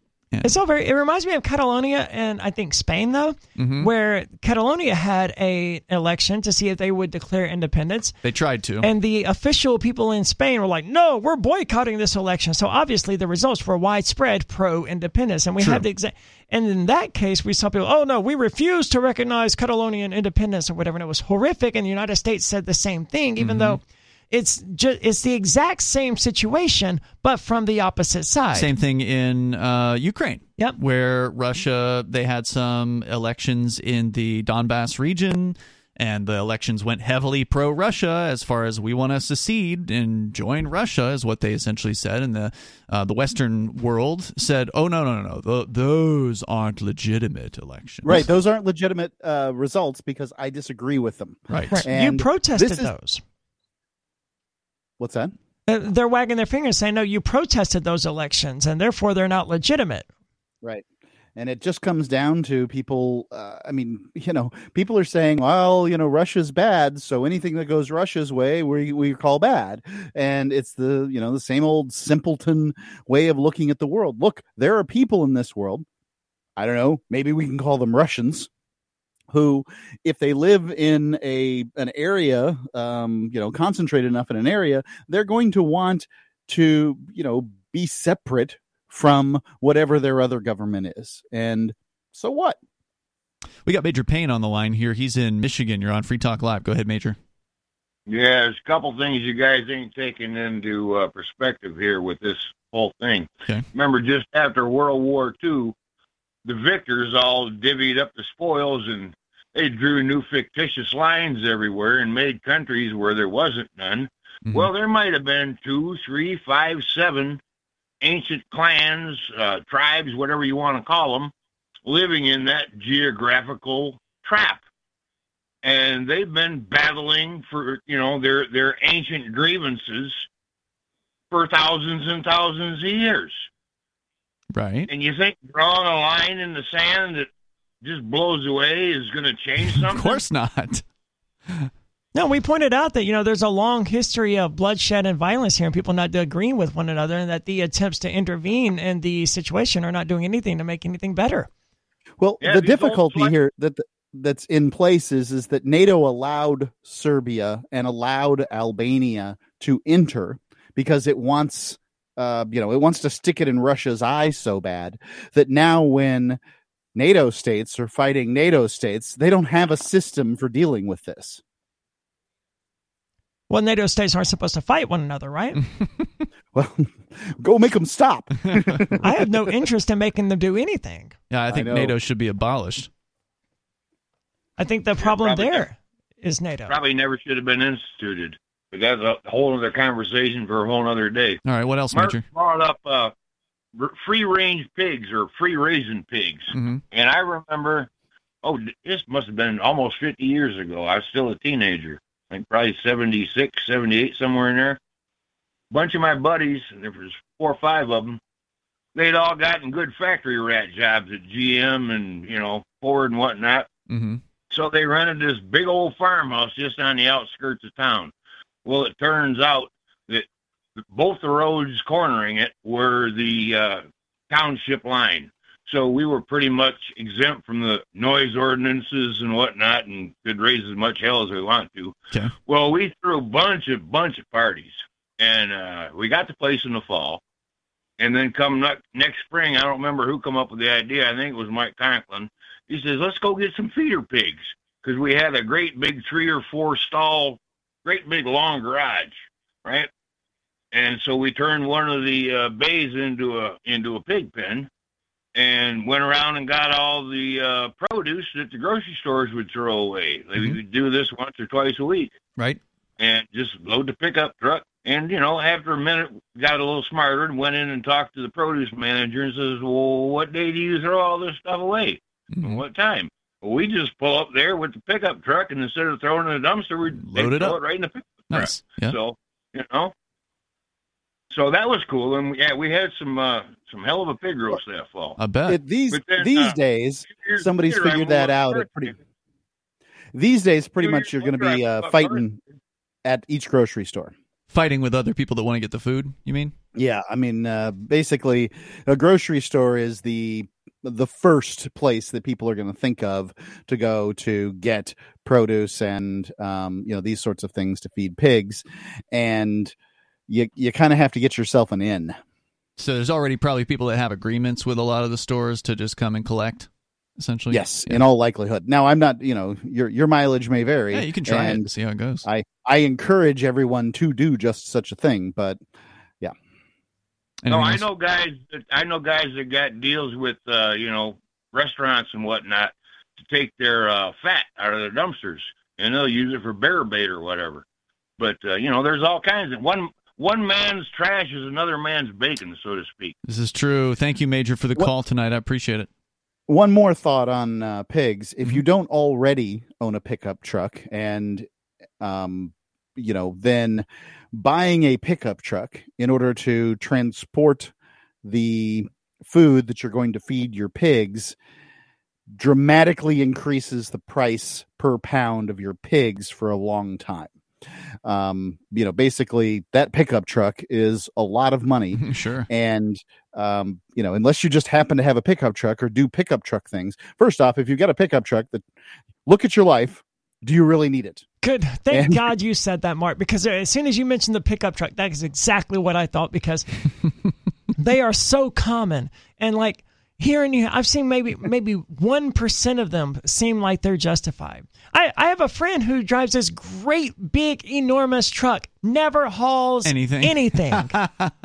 like he, he could get fined with a motorcycle. And instead he's driving around this big giant Jeez. truck. And he's not uncommon. And mm-hmm. it's it's like, why are you people? How, why are you happy with your three miles per gallon Some or people just want to be that guy that everybody comes to to ask him if they can help him move. Because that always happens. that is one Whenever you hundred have- Oh, percent yeah. this guy too. Whenever you have a pickup truck, somebody's going to ask you eventually to help them move. and he wants to be that guy. Yeah. Okay. Maybe he does. I don't know. No, I know he he does Yeah, in particular. The person I'm thinking of does. Let's go to Frank in Michigan. You're on Free Talk Live. Go ahead, Frank. Hey, uh, I kind of want to switch it up a little bit, if that's okay. I want to talk about my uh, my journey to being uh, more libertarian minded than I used to be. I, I would used to be basic Republican, conservative type of person. But uh, in my opinion, well, what happened to me was a Supreme Court decision that came through, which I, I'm sure you guys are familiar with, Kelo versus New London. Oh yeah, that was the Been a uh, long what, time, yeah. 2006, I think, somewhere around that where, uh, time frame when the Kelo case was in uh, New London, Connecticut. It was a um, a big project that the city and their their buddies uh, took on to destroy a neighborhood that had been in existence for generations. Homes had been owned by the people in this neighborhood for generations, passed down from you know grandmothers and great grandmothers and things like that. it wasn't a nice neighborhood, but it was a neighborhood. yeah, and people had lived there for a very long time, and the city government decided, you know what, we could make more money in tax revenue if this were a big corporate complex. And so they teamed up with their uh, city funded or city organized development corporation. These are just the city under a different name, essentially. And uh, this development corporation contacted corporations like Pfizer and got them to say, yeah, if you build this corporate complex, we'll rent it. And so they got their, you know, uh, they got the companies on board on deck to uh, to jump into this, and they just started going around and making people offers on their homes you know, the offer you can't refuse. Offers they couldn't refuse. Yeah, exactly. And uh, what does this mean exactly? The offer you can't refuse. Yeah. It's a reference to not to uh, like mafia where they come. It was in and- eminent domain. Um, they said, "This is what we're paying for your property. I gotcha. Get out. You Right. haven't. You have sixty days. Get out." and there were a couple of holdouts. Uh, one woman was named Suzette Kelo, and she said, "No, I don't want to leave. This is my grandma's home or whatever, and I, you know, we've been here a long time, and we really like this place. And no, we don't want to take your money."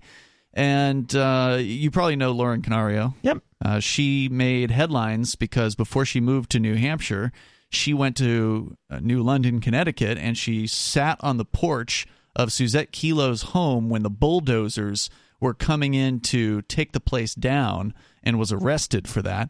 Subsequently, was arrested again in a stairwell at a city council meeting uh, for doing civil disobedience. In that particular instance, if I recall correctly, she was. Uh, uh, civilly disobedient to the point where she did not actually cooperate with her arrest. So she I remember them, that she played. She dropped what, dead weight. went limp. Yeah. Yeah. she made them lift her up, and like even even to the point where uh, when they would come to get her to go to court, she would not leave the jail cell voluntarily either. They had to go in, bring a wheelchair to the jail cell, lift her into the wheelchair, lift her into the van, lift her out of the van into the another wheelchair, and get her into the uh, the courtroom. It was really something else. Man, that's hardcore. epic level hardcore civil disobedience. And of course, as you might imagine, uh, they did take Suzette Kelo's house by force. Ultimately, they um, I don't know if they ended up forcing the money on her or whatever happened in that case, but it went to the Supreme Court, and the Supreme Court ruled in favor of the town.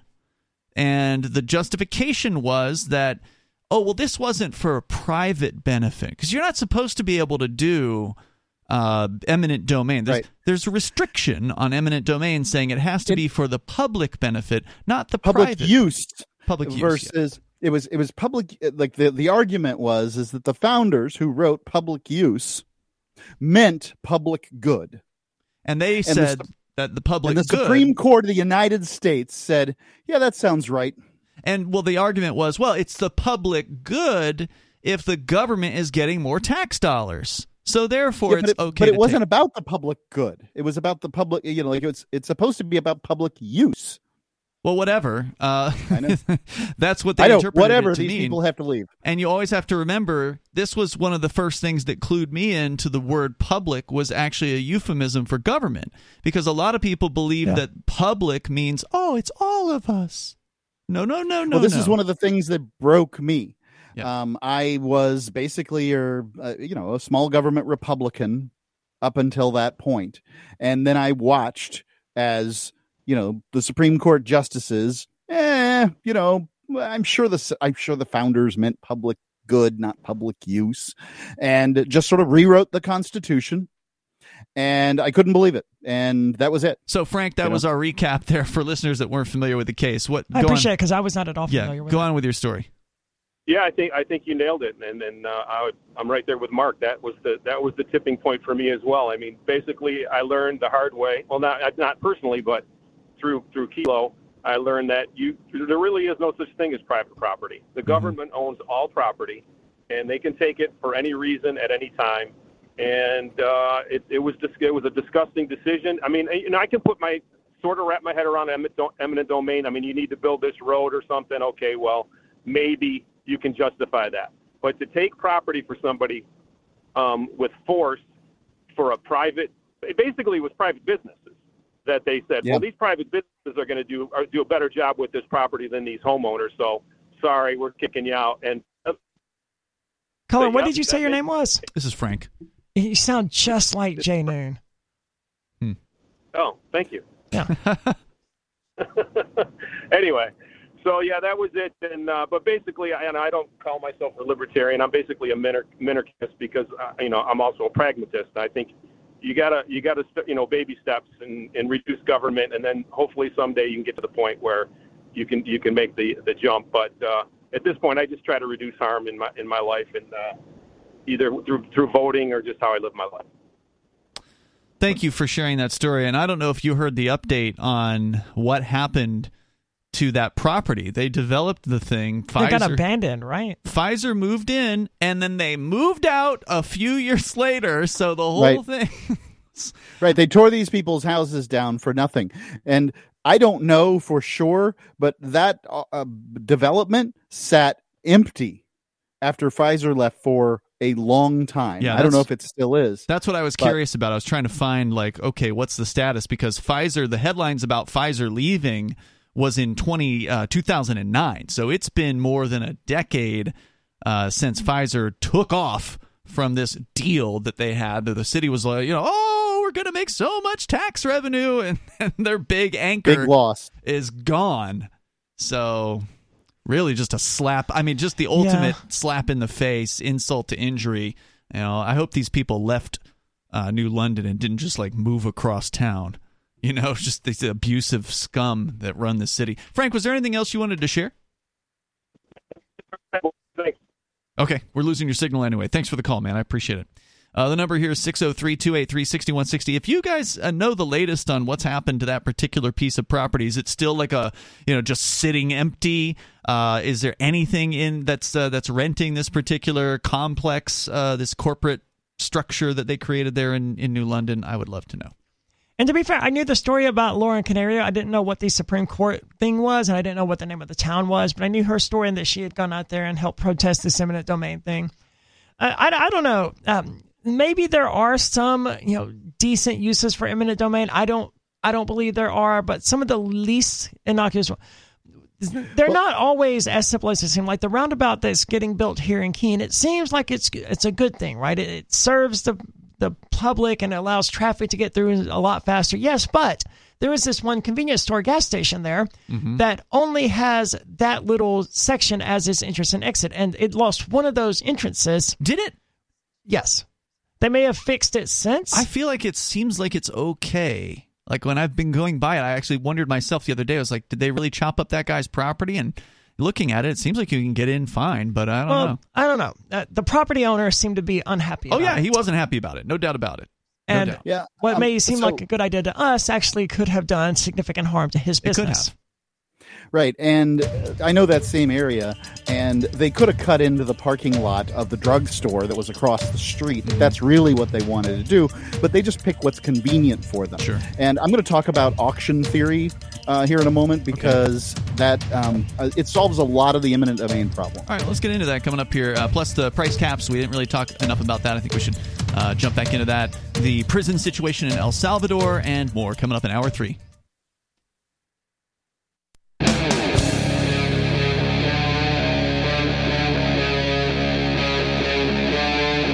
Free Talk Live.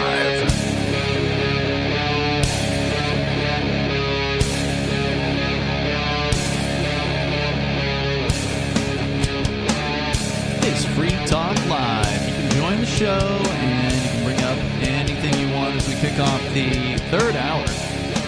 The number is 603 283 6160. That's 603 283 6160. And joining you here tonight, we've got Ian. Aria? Then Mark. Uh, we were talking about some of the international news, including coming up El Salvador, the latest on their torturous prison experience that they've been subjecting tens of thousands of people to without any kind of criminal charges. Uh, yeah, thankfully I don't have to. You know, I'm going to prison next month. Less than 30 days out at this point. Thankfully, It could be worse. nothing like the El Salvador. I would just kill myself if I was going to El Salvador's prison. It like, looks um, awful. Yeah, We you might talk- as well just kill yourself. We can talk more about that coming up here. Uh, let's uh, go to the phones. I know, Mark, you want to talk about auction theory. Have not forgotten that. We'll get into that and how that applies to things like eminent domain or rather replacing eminent domain. But first, Sarah in New Mexico. Go ahead, Sarah. Yes, I just want to bring up this uh, under construction. It's a Christian alcohol drug rehab, and Okay. then yeah. So you know the you guys are talking about jail time, and you know the thing is most of these people are court ordered, and what it is is that it, the judges feel like this is uh, better served than punishing criminals in jail some more. They, they they rather prefer to put them in a Christian rehab home as prepared to um like letting them rot in jail. And it, it does make more sense because it's it's more of a supportive, loving environment, encouraging rather than a punishing environment. Those are not the words I think of when I think of Christians, but go ahead. Yeah, but it's supposed to be. I'm, I talked to the pastor. The people that run it used to be addicted to alcohol and drugs. All of these counselors were former um, alcoholic and addict, um, that got over, oh, you know, that got better from Yep. these addictions. and they know? and they all wanted to get better and that's the that's the key piece of the puzzle the the people that are being ordered into this rehab they're never going to get better because they don't want to get better the moment they want to get better one of these therapy programs one of these rehab programs will work but until they want it no amount of court appointed rehab is going to do any good Well, I mean, out of those, it's better than being in jail. Isn't it more free? You you do get to go out, and you're not in you're not in prison. just That's let them do whatever they want that's not harming anyone let them smoke the crack and shoot up the heroin or whatever else it is they want to do Yeah, so you know, Right. I just think it's a it's a better.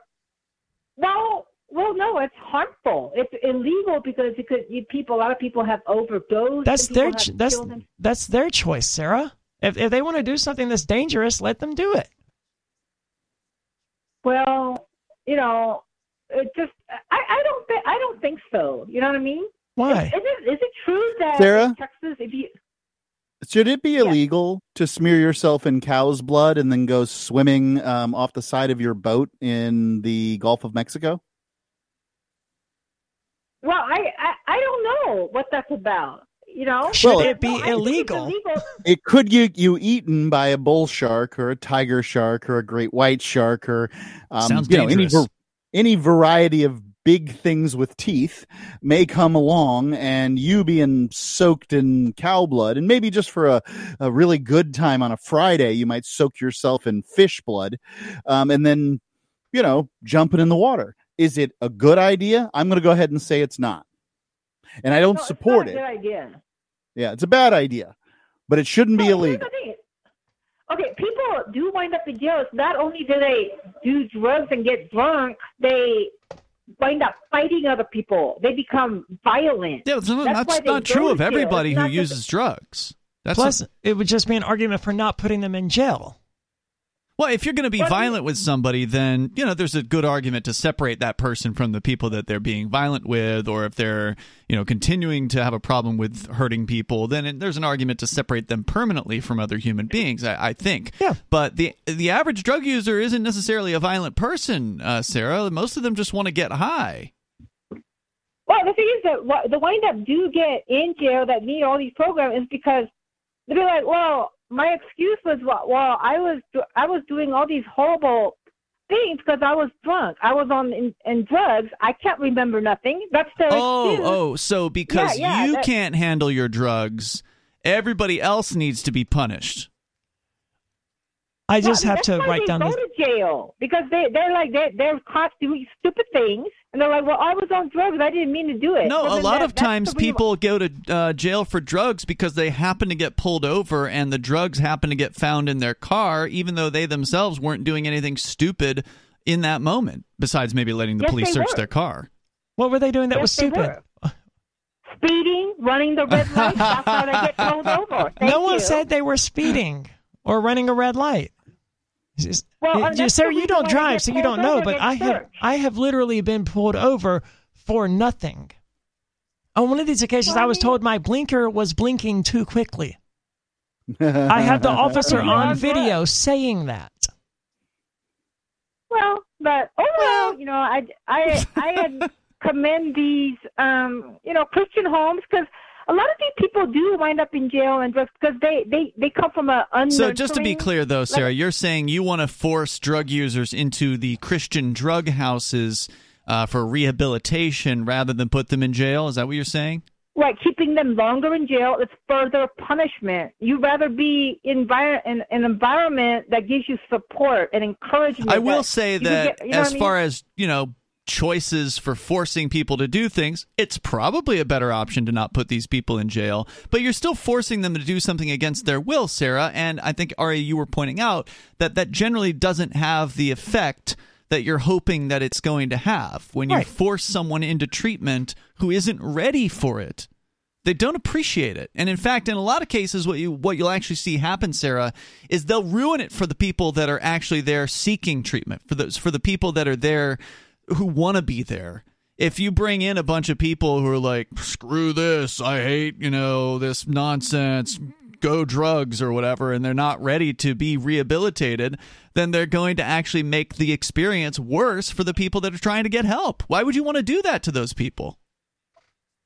Well, the whole thing about the this Christian base, the faith base, is that there's something out be, beside yourself that's going to help you. Sarah, did you hear got anything power. that no, Ian she doesn't con- have an actual con- uh, conversation. Thank you for the call tonight, Sarah. I- just um, once it would have been nice if she had addressed what you said or countered it instead of just moving on to how much she loves Jesus or whatever it was she was saying. Look, um, I'm as against uh, doing mind altering substances as the next guy, but um, what I would say is is that if you want people to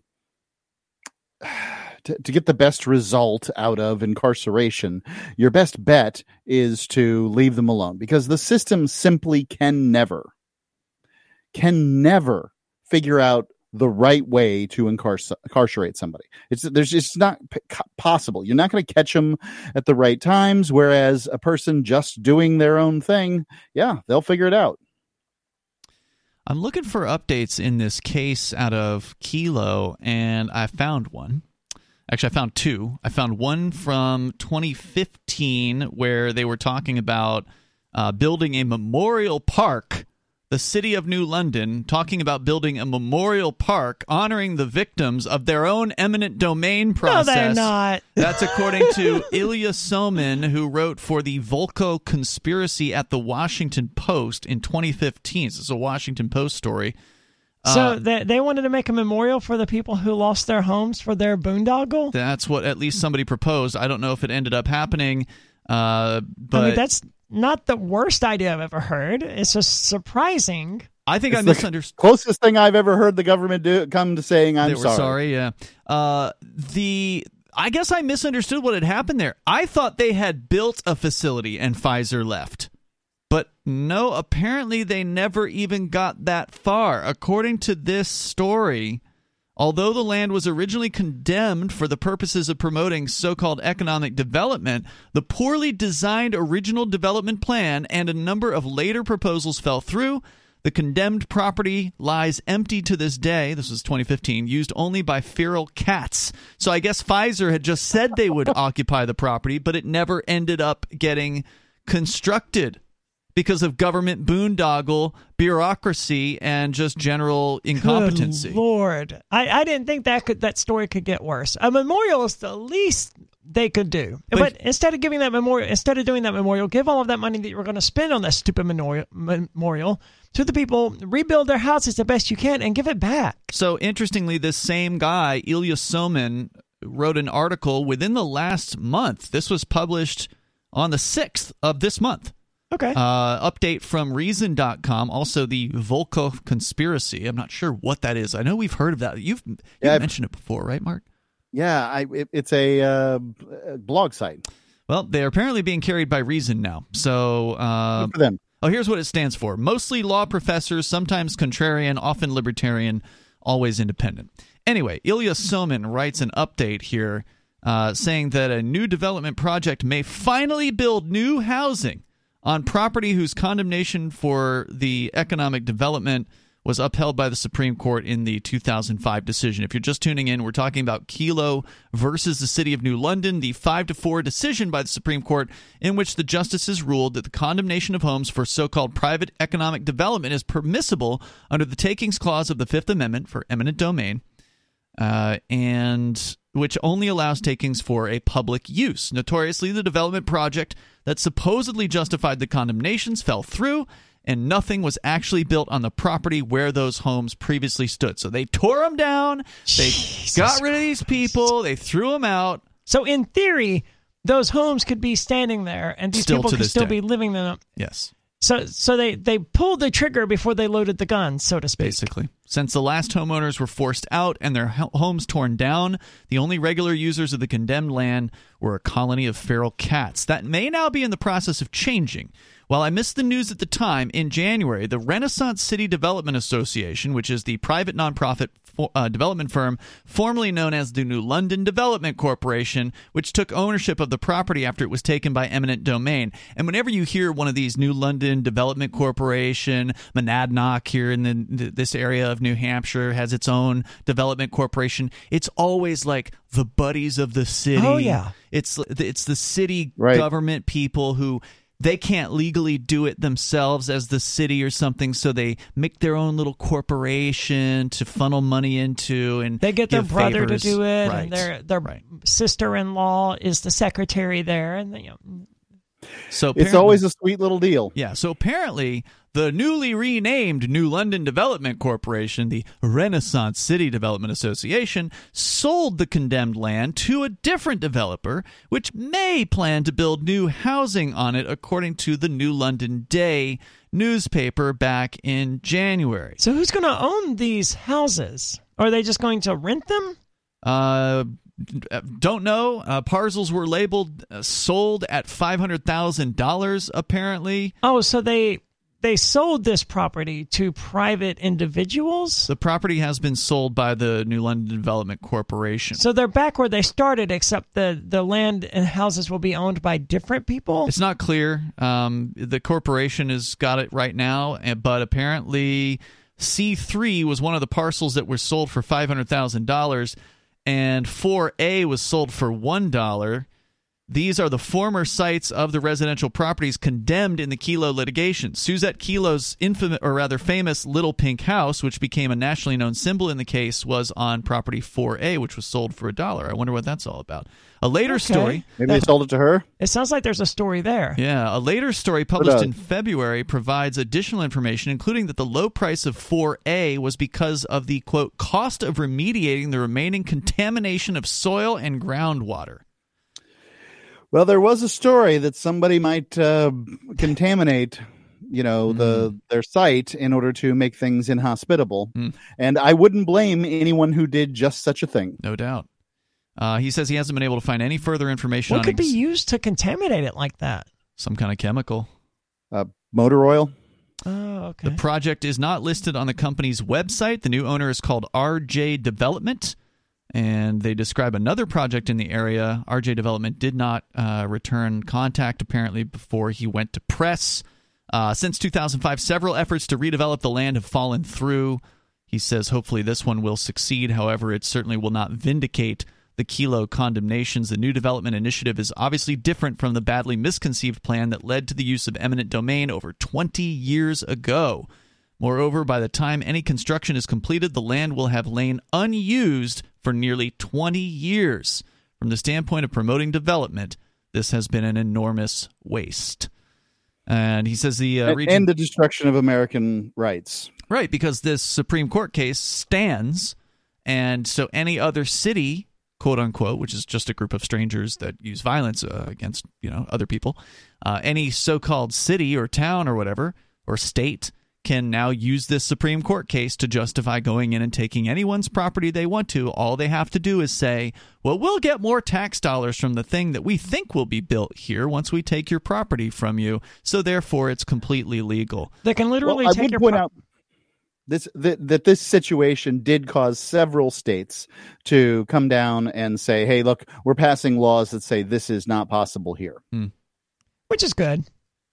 So anyway, he's got a little bit more, but Mark, let's talk about this idea, this auction theory. What Right. could a what could a, a corporation that they had their eyes on this property? Let's pretend like all the homes are still there. Uh, the corporation wants to develop something they think's going to be better. What would they have to do to come in and you know use this auction theory that you're talking about in a marketplace to accomplish their goal without Right, using so in- force? Instead of going to the government, which shouldn't have the power of eminent domain. Now, um, the caller called in. I can't remember his name, but he uh, said that he, you know, he can see eminent domain in certain circumstances. I've said the same thing on these airwaves in the past, and somebody sent me a little link to auction theory, and I read the whole thing because, you know what. I'm not perfect and I can be wrong. Now, I know you don't hear talk show hosts say this very often. So I read the whole thing and I really had to grok it. It wasn't uh, the easiest. This this was written by college professors for college students in order to be uh, unaccessible to the rest of us. And this uh, auction theory basically goes, you know, um, let's talk about putting a road in because that's a little easier for me. Okay. Um, so you got point A. The road needs to go from point A to point B. And the shortest route between point A and point B is a straight line. But we all know roads don't generally go through straight lines. Um, you know, some neighborhoods that they've pre planned out or whatever, but generally they don't. So what you do is you take, say, three paths from point A to point B, paths of least resistance, and you go along each path talking to everybody who's in the properties along that path. And you say to them, All right, we're uh, building a road, and if we'd like to offer you this for your property, and if everybody along this route takes this offer, then we'll give you this. And then you get them to sign a piece of paper. Now, what this does is it stops that situation for that one lone holdout because Hmm. the one lone holdout isn't going to get what they want. They're just going to hold up the process for everybody. And maybe their neighbors are like, "Hey, you know, sure would love to sell for this price. It looks good." And the obviously the longer the route is, the less likely this works, but pre- presumably you have more options with a longer route. So ultimately, you can not go through the government, not spend the money on the graft and the kickbacks, and just give that money to the homeowners, offer that, excuse me, offer that money to the homeowners. And if they can all get together and agree, we're going to sell for this price, then they'll do it. Now, you'll get your, you'll, you'll probably pay a bit more for this property than it's worth, but it won't be a hundred percent more. It'll just be a little bit more because mm-hmm. in theory, each one of these groups is competing against the other one. Just to clarify what you said here, so you've got the the straight route, the the shortest route, but then they'll have alternatives, right? Because if there is a holdout in there, they have to have two, three different other options, right? And then they offer. Do they offer all three of them? Let's say they have three potential routes.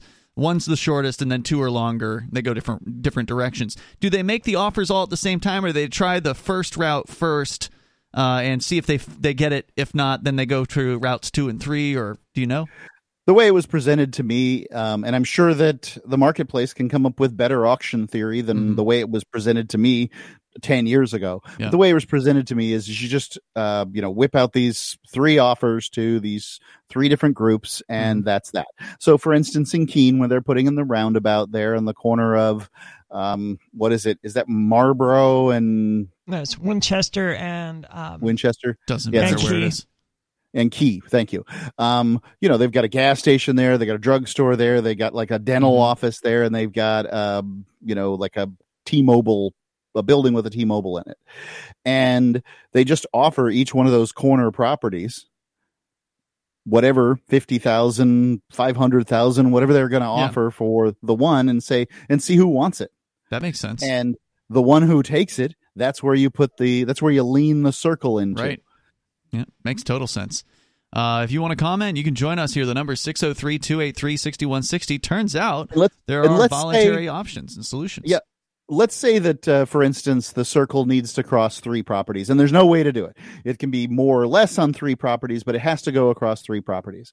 You just present three different options to the three different property owners and say, all right, in this case, you get $10,000 and you get uh, you know, a hundred thousand dollars and you get twenty five thousand.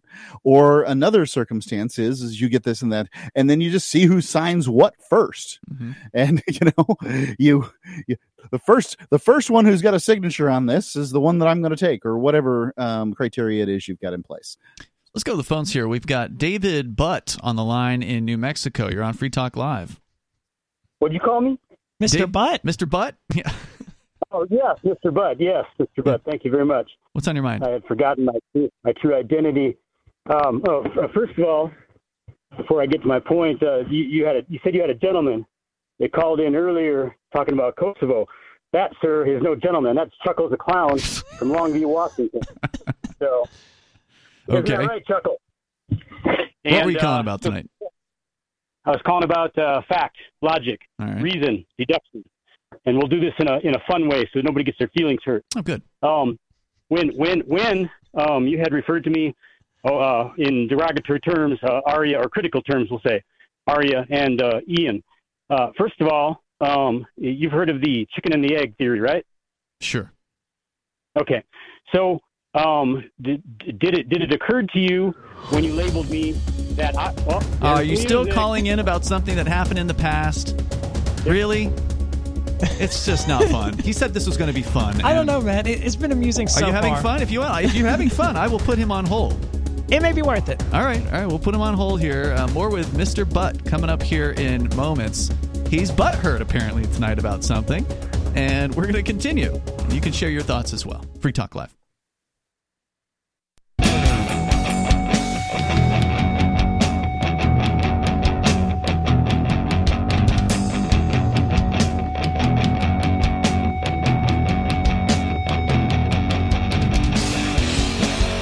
Talk Live. You can join the show.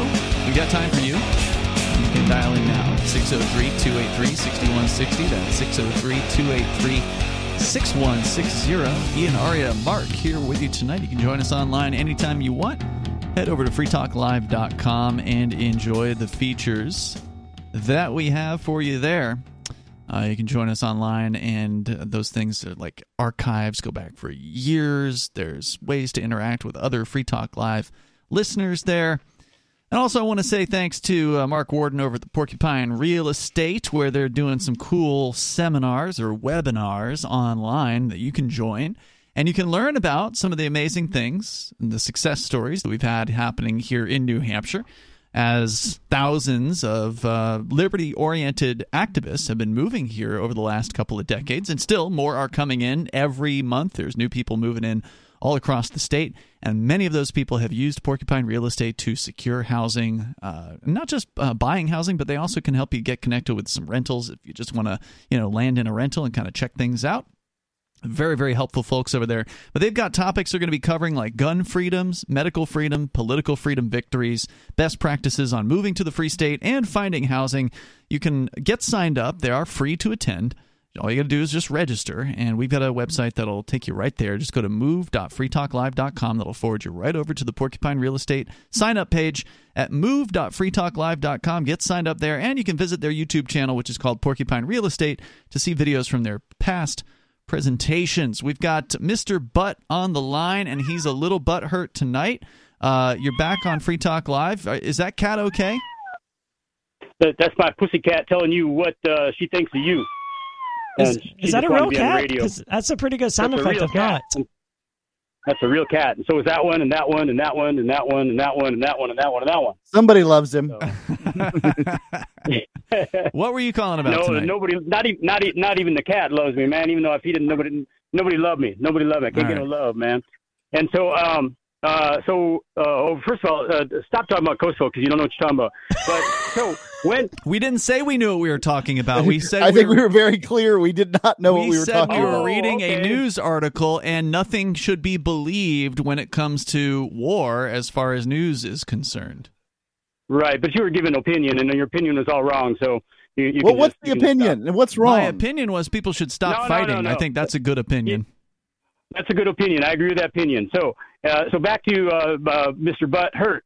Um, Yeah. So Mr. Butt is hurt because yeah. So so Ian, when when you labeled Mr. Butt hurt, uh, some some critical term, um, is there any legitimacy to your comment? I don't know. You haven't told us what you're upset about yet, but you're. It sounded like you were going to complain about some previous call. You said we called you a name, so no, no, no, no. We're not. We're not. We're not complaining about previous calls. We're we're Oh. having this this discussion of fact, reason, logic, deduction, and we're just using we're just using previous events to uh, to apply those tools. okay. Why don't you go ahead with what you were going to say? Okay, so so there's two main points here. One, when and any of you, in in, in particular, uh, uh, Aria and Ian, uh, uh, labeled Mr. Butt hurt in critical terms, you know, like a hole. Um, is there any legitimacy to those to those comments? on your part. We were talking about something that happened two weeks ago now, right? Yeah, I don't, I don't, I didn't remember it a week it ago, ma- man. It doesn't matter. We're not. It doesn't matter when it doesn't matter when it happened. We're talking about remember fact, reason, logic, deduction, and we're just using a scenario. Is it possible to that apply in the past you, sir, have behaved as an a hole on the air? So you're answering a question with a question. So let me re- let me re-ask the question. Uh, is there any legitimacy when you made those comments? Is there any legitimacy to what you said, or is it all just? Uh, Yes, uh, it was. poo-poo? It was completely legitimate. What we said about you was correct and accurate. At one Okay, time, thank and there's thank some you there's much. sometimes when you call and you're informative and you're interesting, and sometimes you call in and you sound like you got a little stick up your you know what. Right. So Yeah. now, it, now, so what? What you you just uh, said that there is legitimacy to the things that you had said about me. So The, the things that I don't even remember what they were, by the way. Yeah, there. It doesn't matter. It doesn't matter for our for our It little. seems to matter here. to you. No, no, no, no, no. We're talking about process here. We're not talking about specific events. Okay. So now, in analyzing process, How about trying the when- process of pulling that stick out, David? when when when we'll, we'll deal with humor later. All right, we'll- we'll just leave it Uh, inserted then. when when people label you folks in any sort of critical terms, is there also legitimacy to their feelings? There may be. David, I get insulted on a daily basis, there- man. I don't care. There there there may there may there may be. Oh, so so there's a possibility that there never is because there only may be. Is that what you're saying, Ian? No, that's not what I'm saying. I think you're getting to the point of absurdity here, but uh, what's the no, point no, no, you're trying to no, make? No, I'm just I'm just using the English language exactly uh, to its definition of the words. Okay, so um, People can so have whatever have- feelings they want to have. and are they legitimate? I don't know what that means. I mean, to them, Are I they suppose. accurate? Are they accurate? Are Let's they let's- necessary? let's a- Maybe not. Let's let's get out a th- Feelings thesaurus. are not and have Um, never been an accurate gauge of truth. You know that, why? That's why people feeling like the Earth is flat or whatever doesn't really mean anything. Okay, Feelings are not a valid pathway what- to truth. Thank you very much, Aria. So let's use what you just said, Aria. So w- when you uh, label me in critical terms, is that a feeling that you're labeling me with, or what is it? I don't think it. Ma- I don't remember what I labeled you with, so I He can't he brought it up. that. It's the word It's a-hole. irrele- it's He's upset about that. I wouldn't have said that on the what- air. No, I think I you- referred to him as my, my term. Let's use my terminology. Critical terms. But you're very So that would butthurt. be- That that would be that would be one I would go with. That's an Uh, okay, observation, by the way. Oh, Okay, so it's an observation, not a feeling. Is that correct, Aria? I don't know, and I don't really care. Well, how What's can the we point have you're trying to make exactly? What is the point you're driving Well, at? I'm well. You're uh, like in- Elmer Fudd trying to catch Bugs in- Bunny no, no, no. in in in a in a No, no, word no. game, and like, dude, No, I'm just so no, not interested. I'm just trying to hold you accountable to the English language. No, you're trying to I'm hunt the do. wascally wabbit. Thanks for the No, call no. tonight. Uh, I can't see anything more in what he's doing than that. I mean, he's like, oh, he's like Elmer Fudd at this point. He's like that gosh darn wabbit. Yeah. I, I held on to him, and then you said you weren't interested, so he's he's Yeah, gone. I appreciate it. Uh, the number here is it seemed interesting at first. Yeah. And then it was just, yeah, more of the same. It's Word games. Yeah. Uh, 603 283 6160. Look, I'm, if he's upset still that somebody, I think it was me, referred to him as an a hole at times two on weeks Free ago. Talk Live a couple of weeks ago, then you got to get over things, dude. I mean, I've I've said you can be interesting, you can be informative. He's he's been a lot of things over the years that he's been calling this show virtually every single night. And like I said earlier in the show tonight when we were talking about good shows versus bad shows, you do 300 plus shows a year, you're going to have some bad ones in you. There's no doubt about it. Similarly, if you call every night, some calls are going to be better than others. And if you're upset about something, I don't know, maybe something happened in your life and you bring that into the table, your frustration, maybe because we know he's had some bad court uh, experiences before, and we've we've talked about a lot of those things. We've heard his story, and they're terrible. Uh, a lot of the things that have that have happened, tragic. Uh, you know, and you you bring that on the air with you, and you're upset about that, and it comes out on the air, and it comes out as hostility against the people on the air. You can't blame the people on the air who might turn back around and give a little bit back to you. So if you don't want to be called an a hole, try not to be one. Yeah, I, I I'm Tim. I'm almost tempted to listen to this episode from two weeks ago, for, just Good for that one segment. it. But like, yeah, I don't care that much, and only David cares that much. Like, really, David, I, I don't know how you can live your life being as sensitive as you are. I, I commented on Luke Rudkowski's Twitter today. hmm Oh yeah, Uh, I saw that. Yeah. I, I know him, right? I've met him in real life. We've hung out. And I was like, hey, man, you seem to be fostering a lot of hate in your comments here, and that may be something we're thinking about. Mm-hmm. this Imme- was in regards to some kind of yeah, some sort trans of tr- gay uh. LGBT thing. Yeah. Yeah. And like immediately within an hour, had like 50 comments from people calling me a groomer or you're a man anyway, you're ugly, blah, blah, blah. No one cares what Mm-hmm. Right. you think, freaking. It was just filled with that. Like if I was David, well, how, how could David even exist with that kind of negativity? No, that's why he at him? probably lives out in the middle of nowhere. That's probably exactly why. But like David, you you gotta stop being such a little girl.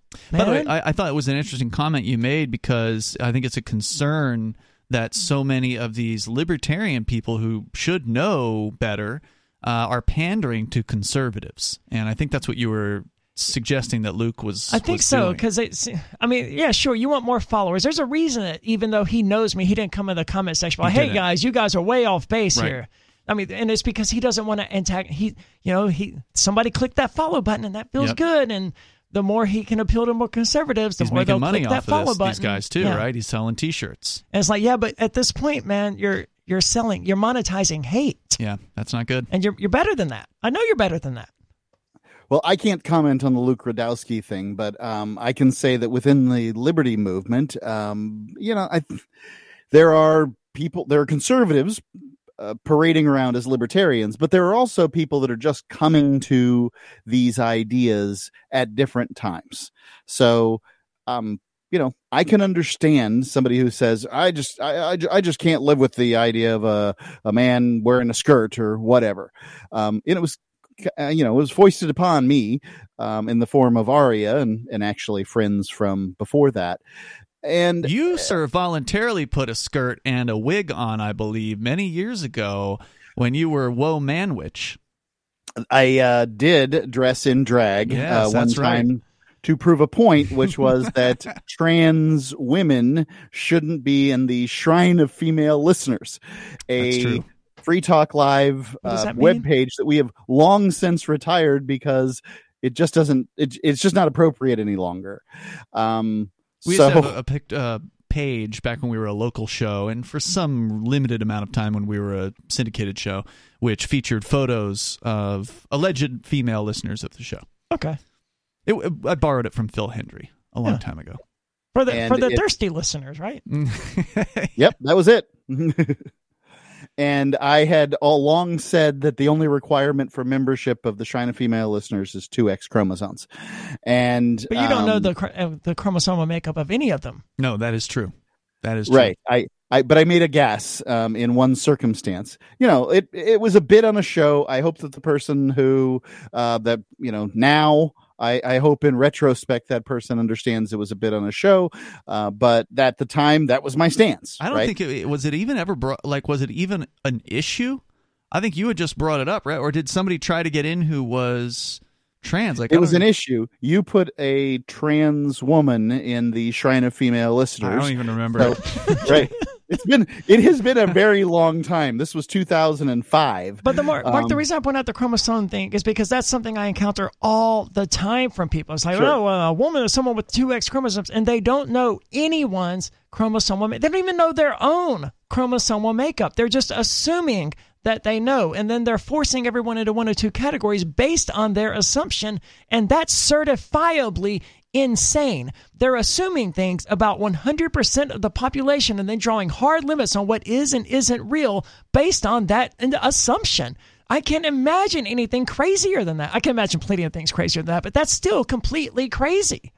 Well, I haven't looked at the uh, genetic studies as to how many men have XY chromosomes and how many women have XX chromosomes. And I do know that there's chromosomal variation in so much as XXY, XYY, and a few things like that. Yeah, it's up to Um, like 2% known, isn't it? I don't know the answer to that. If two two percent is a pretty good deviation, but it also says that forty nine percent of uh you know the human population is XX And 49% is XY. Yeah, but the reason that's Um, significant is because no one's claiming that trans represent a huge portion of the population. It's usually less than 1%. And if I recall correctly, I don't remember this myself because I'm not a biologist. I'm not that interested in the subject, but I'm pretty sure the chromosomal variance is like 2% of the population. There's some variants of just not XY or XX. I brought it up to show that I'd had growth in this particular area and that different people will have growth at different Fair. rates at different times and that I'm hoping for that growth. Now, I can also say I haven't reached the end if the end is 49 different uh, genders and, you know, having to use uh, whatever pronouns anyone says. I mean, I'm just too much of a libertarian. You can F off if uh, you think I'm just going to, you know, spend my time trying to memorize pronouns for different people. Yeah. But I'm going to um, pass on that one too. Yeah, same. yeah, especially if you're talking about using the plural Oh, yeah, to describe they. the singular. That is Uh, so- the it bothers me. last hill upon which I will die.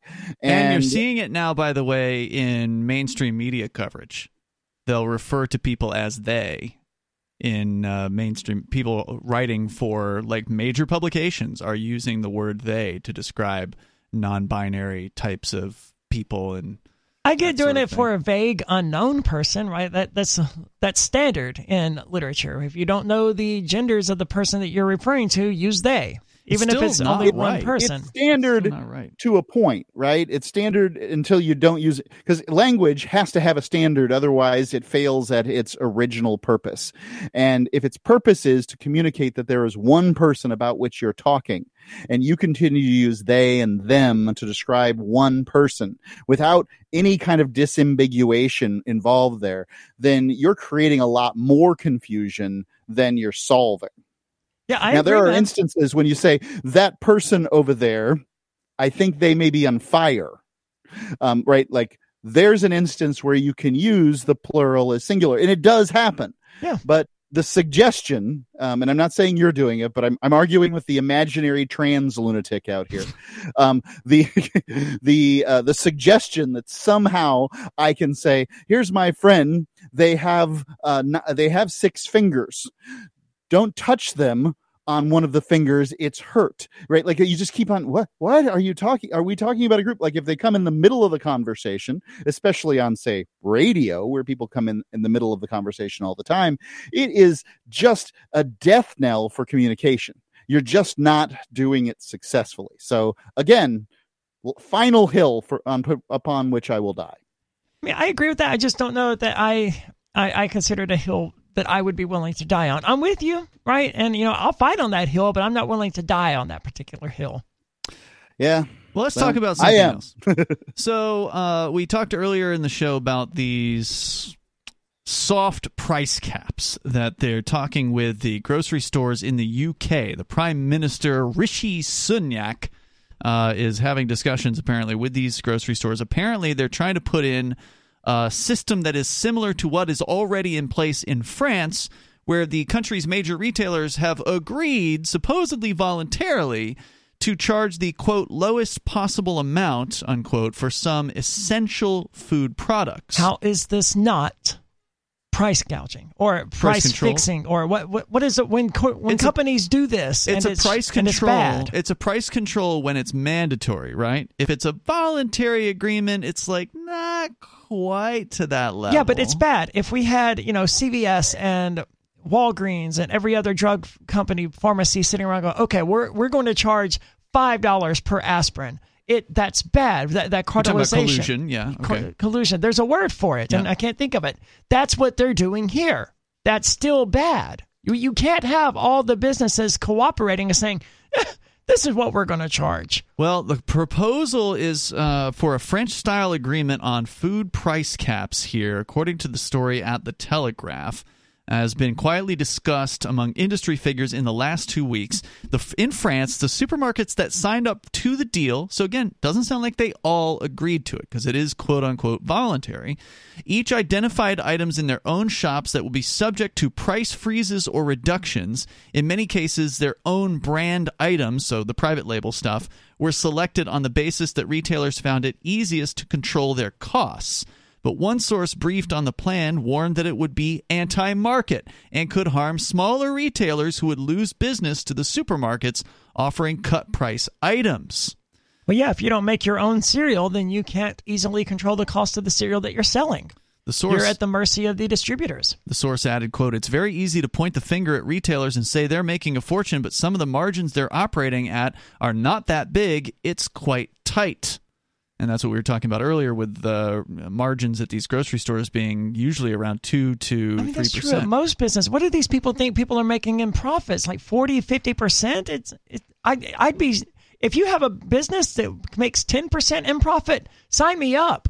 I'll, I'll run one of those. The source when you're talking about businesses that sell big ticket items and very few of them, they're much more likely to make uh, a large amount of money on each one of those items. I'm not talking about cars, but I am sort of talking about, say, wooden sheds or Mm-hmm. uh, something like that. Even jewelry. Um, you know, it would. It used to one. be.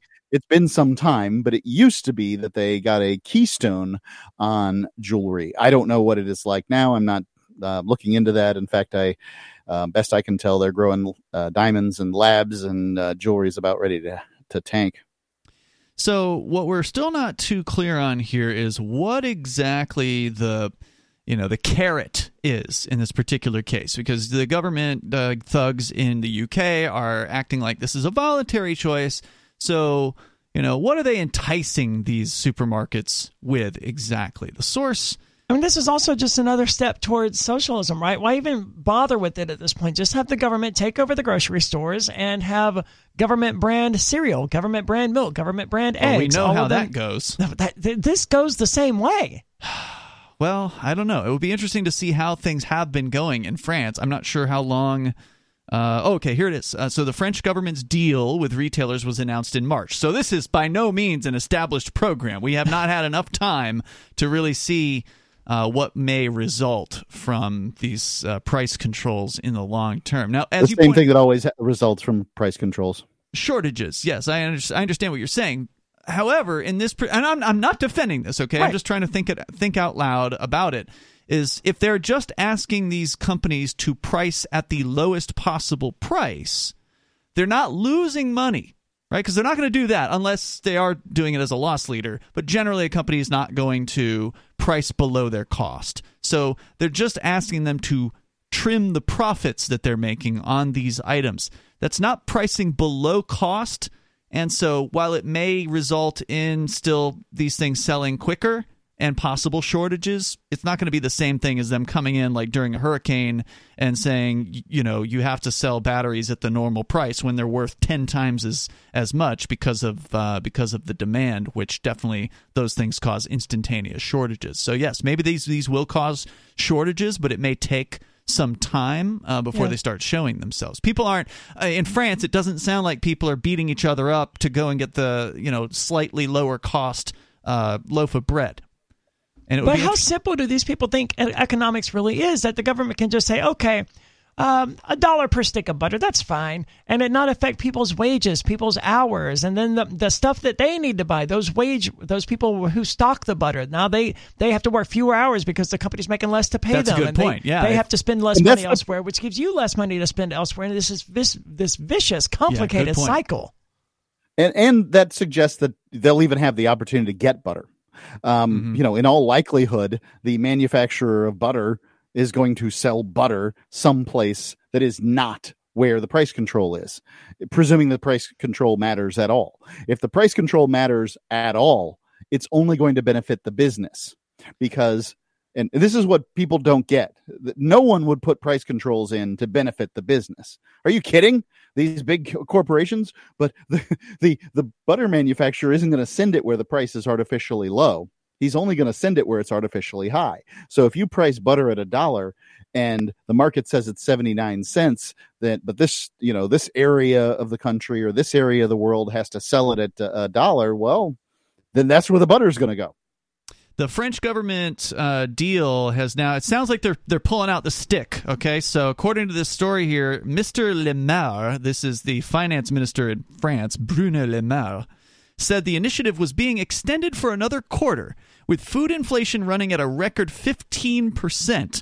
He later threatened, totally unrelated, by the way, to the to the price controls and the everything. Yeah, it has to do doing. with them printing money. Uh, he later threatened to raise taxes on retailers to quote recover profits unfairly made on the back of consumers unquote if they refuse to lower prices further. So now we get a taste of what kind of negotiating tactics. So it's not voluntary anymore. Yeah, well, it's still quote unquote voluntary, but now we know if why. you don't volunteer to do this, I'm going to rob you. Right. Yeah, that's We're classic gonna rob you harder. They're Yeah, already yeah, getting fair robbed. point. The government never had any intention of being voluntary. That's not the way they operate. Nope. Nothing they do is voluntary. I would warn the people of the United Kingdom, however much you may think this is a good idea, even though they're pitching it as voluntary now, where, as you can see in France, right there, it doesn't stay voluntary long. No, and it ain't bringing the, the, the food prices down. They're saying 15% food inflation, right? Uh, so, out of time tonight. Back tomorrow. You can join us online. In the meantime, over at freetalklive.com and check out our uh, chat server at chat.freetalklive.com. This is Mark Edge with Free Talk Live. Mark Warden with PorcupineRealEstate.com is one of the best real estate agents I've ever worked with. I've been through about two dozen real estate transactions in my life, and I feel like I know what I'm doing, but there's always the things that you don't know that you don't know. Mark Warden with PorcupineRealEstate.com found a problem with the house that I was buying that ultimately saved me $65,000. He's a consummate professional, holds his people to his own high standards, and I would unequivocally recommend him for any real estate purchase in New Hampshire. Don't sell yourself short. Contact porcupinerealestate.com.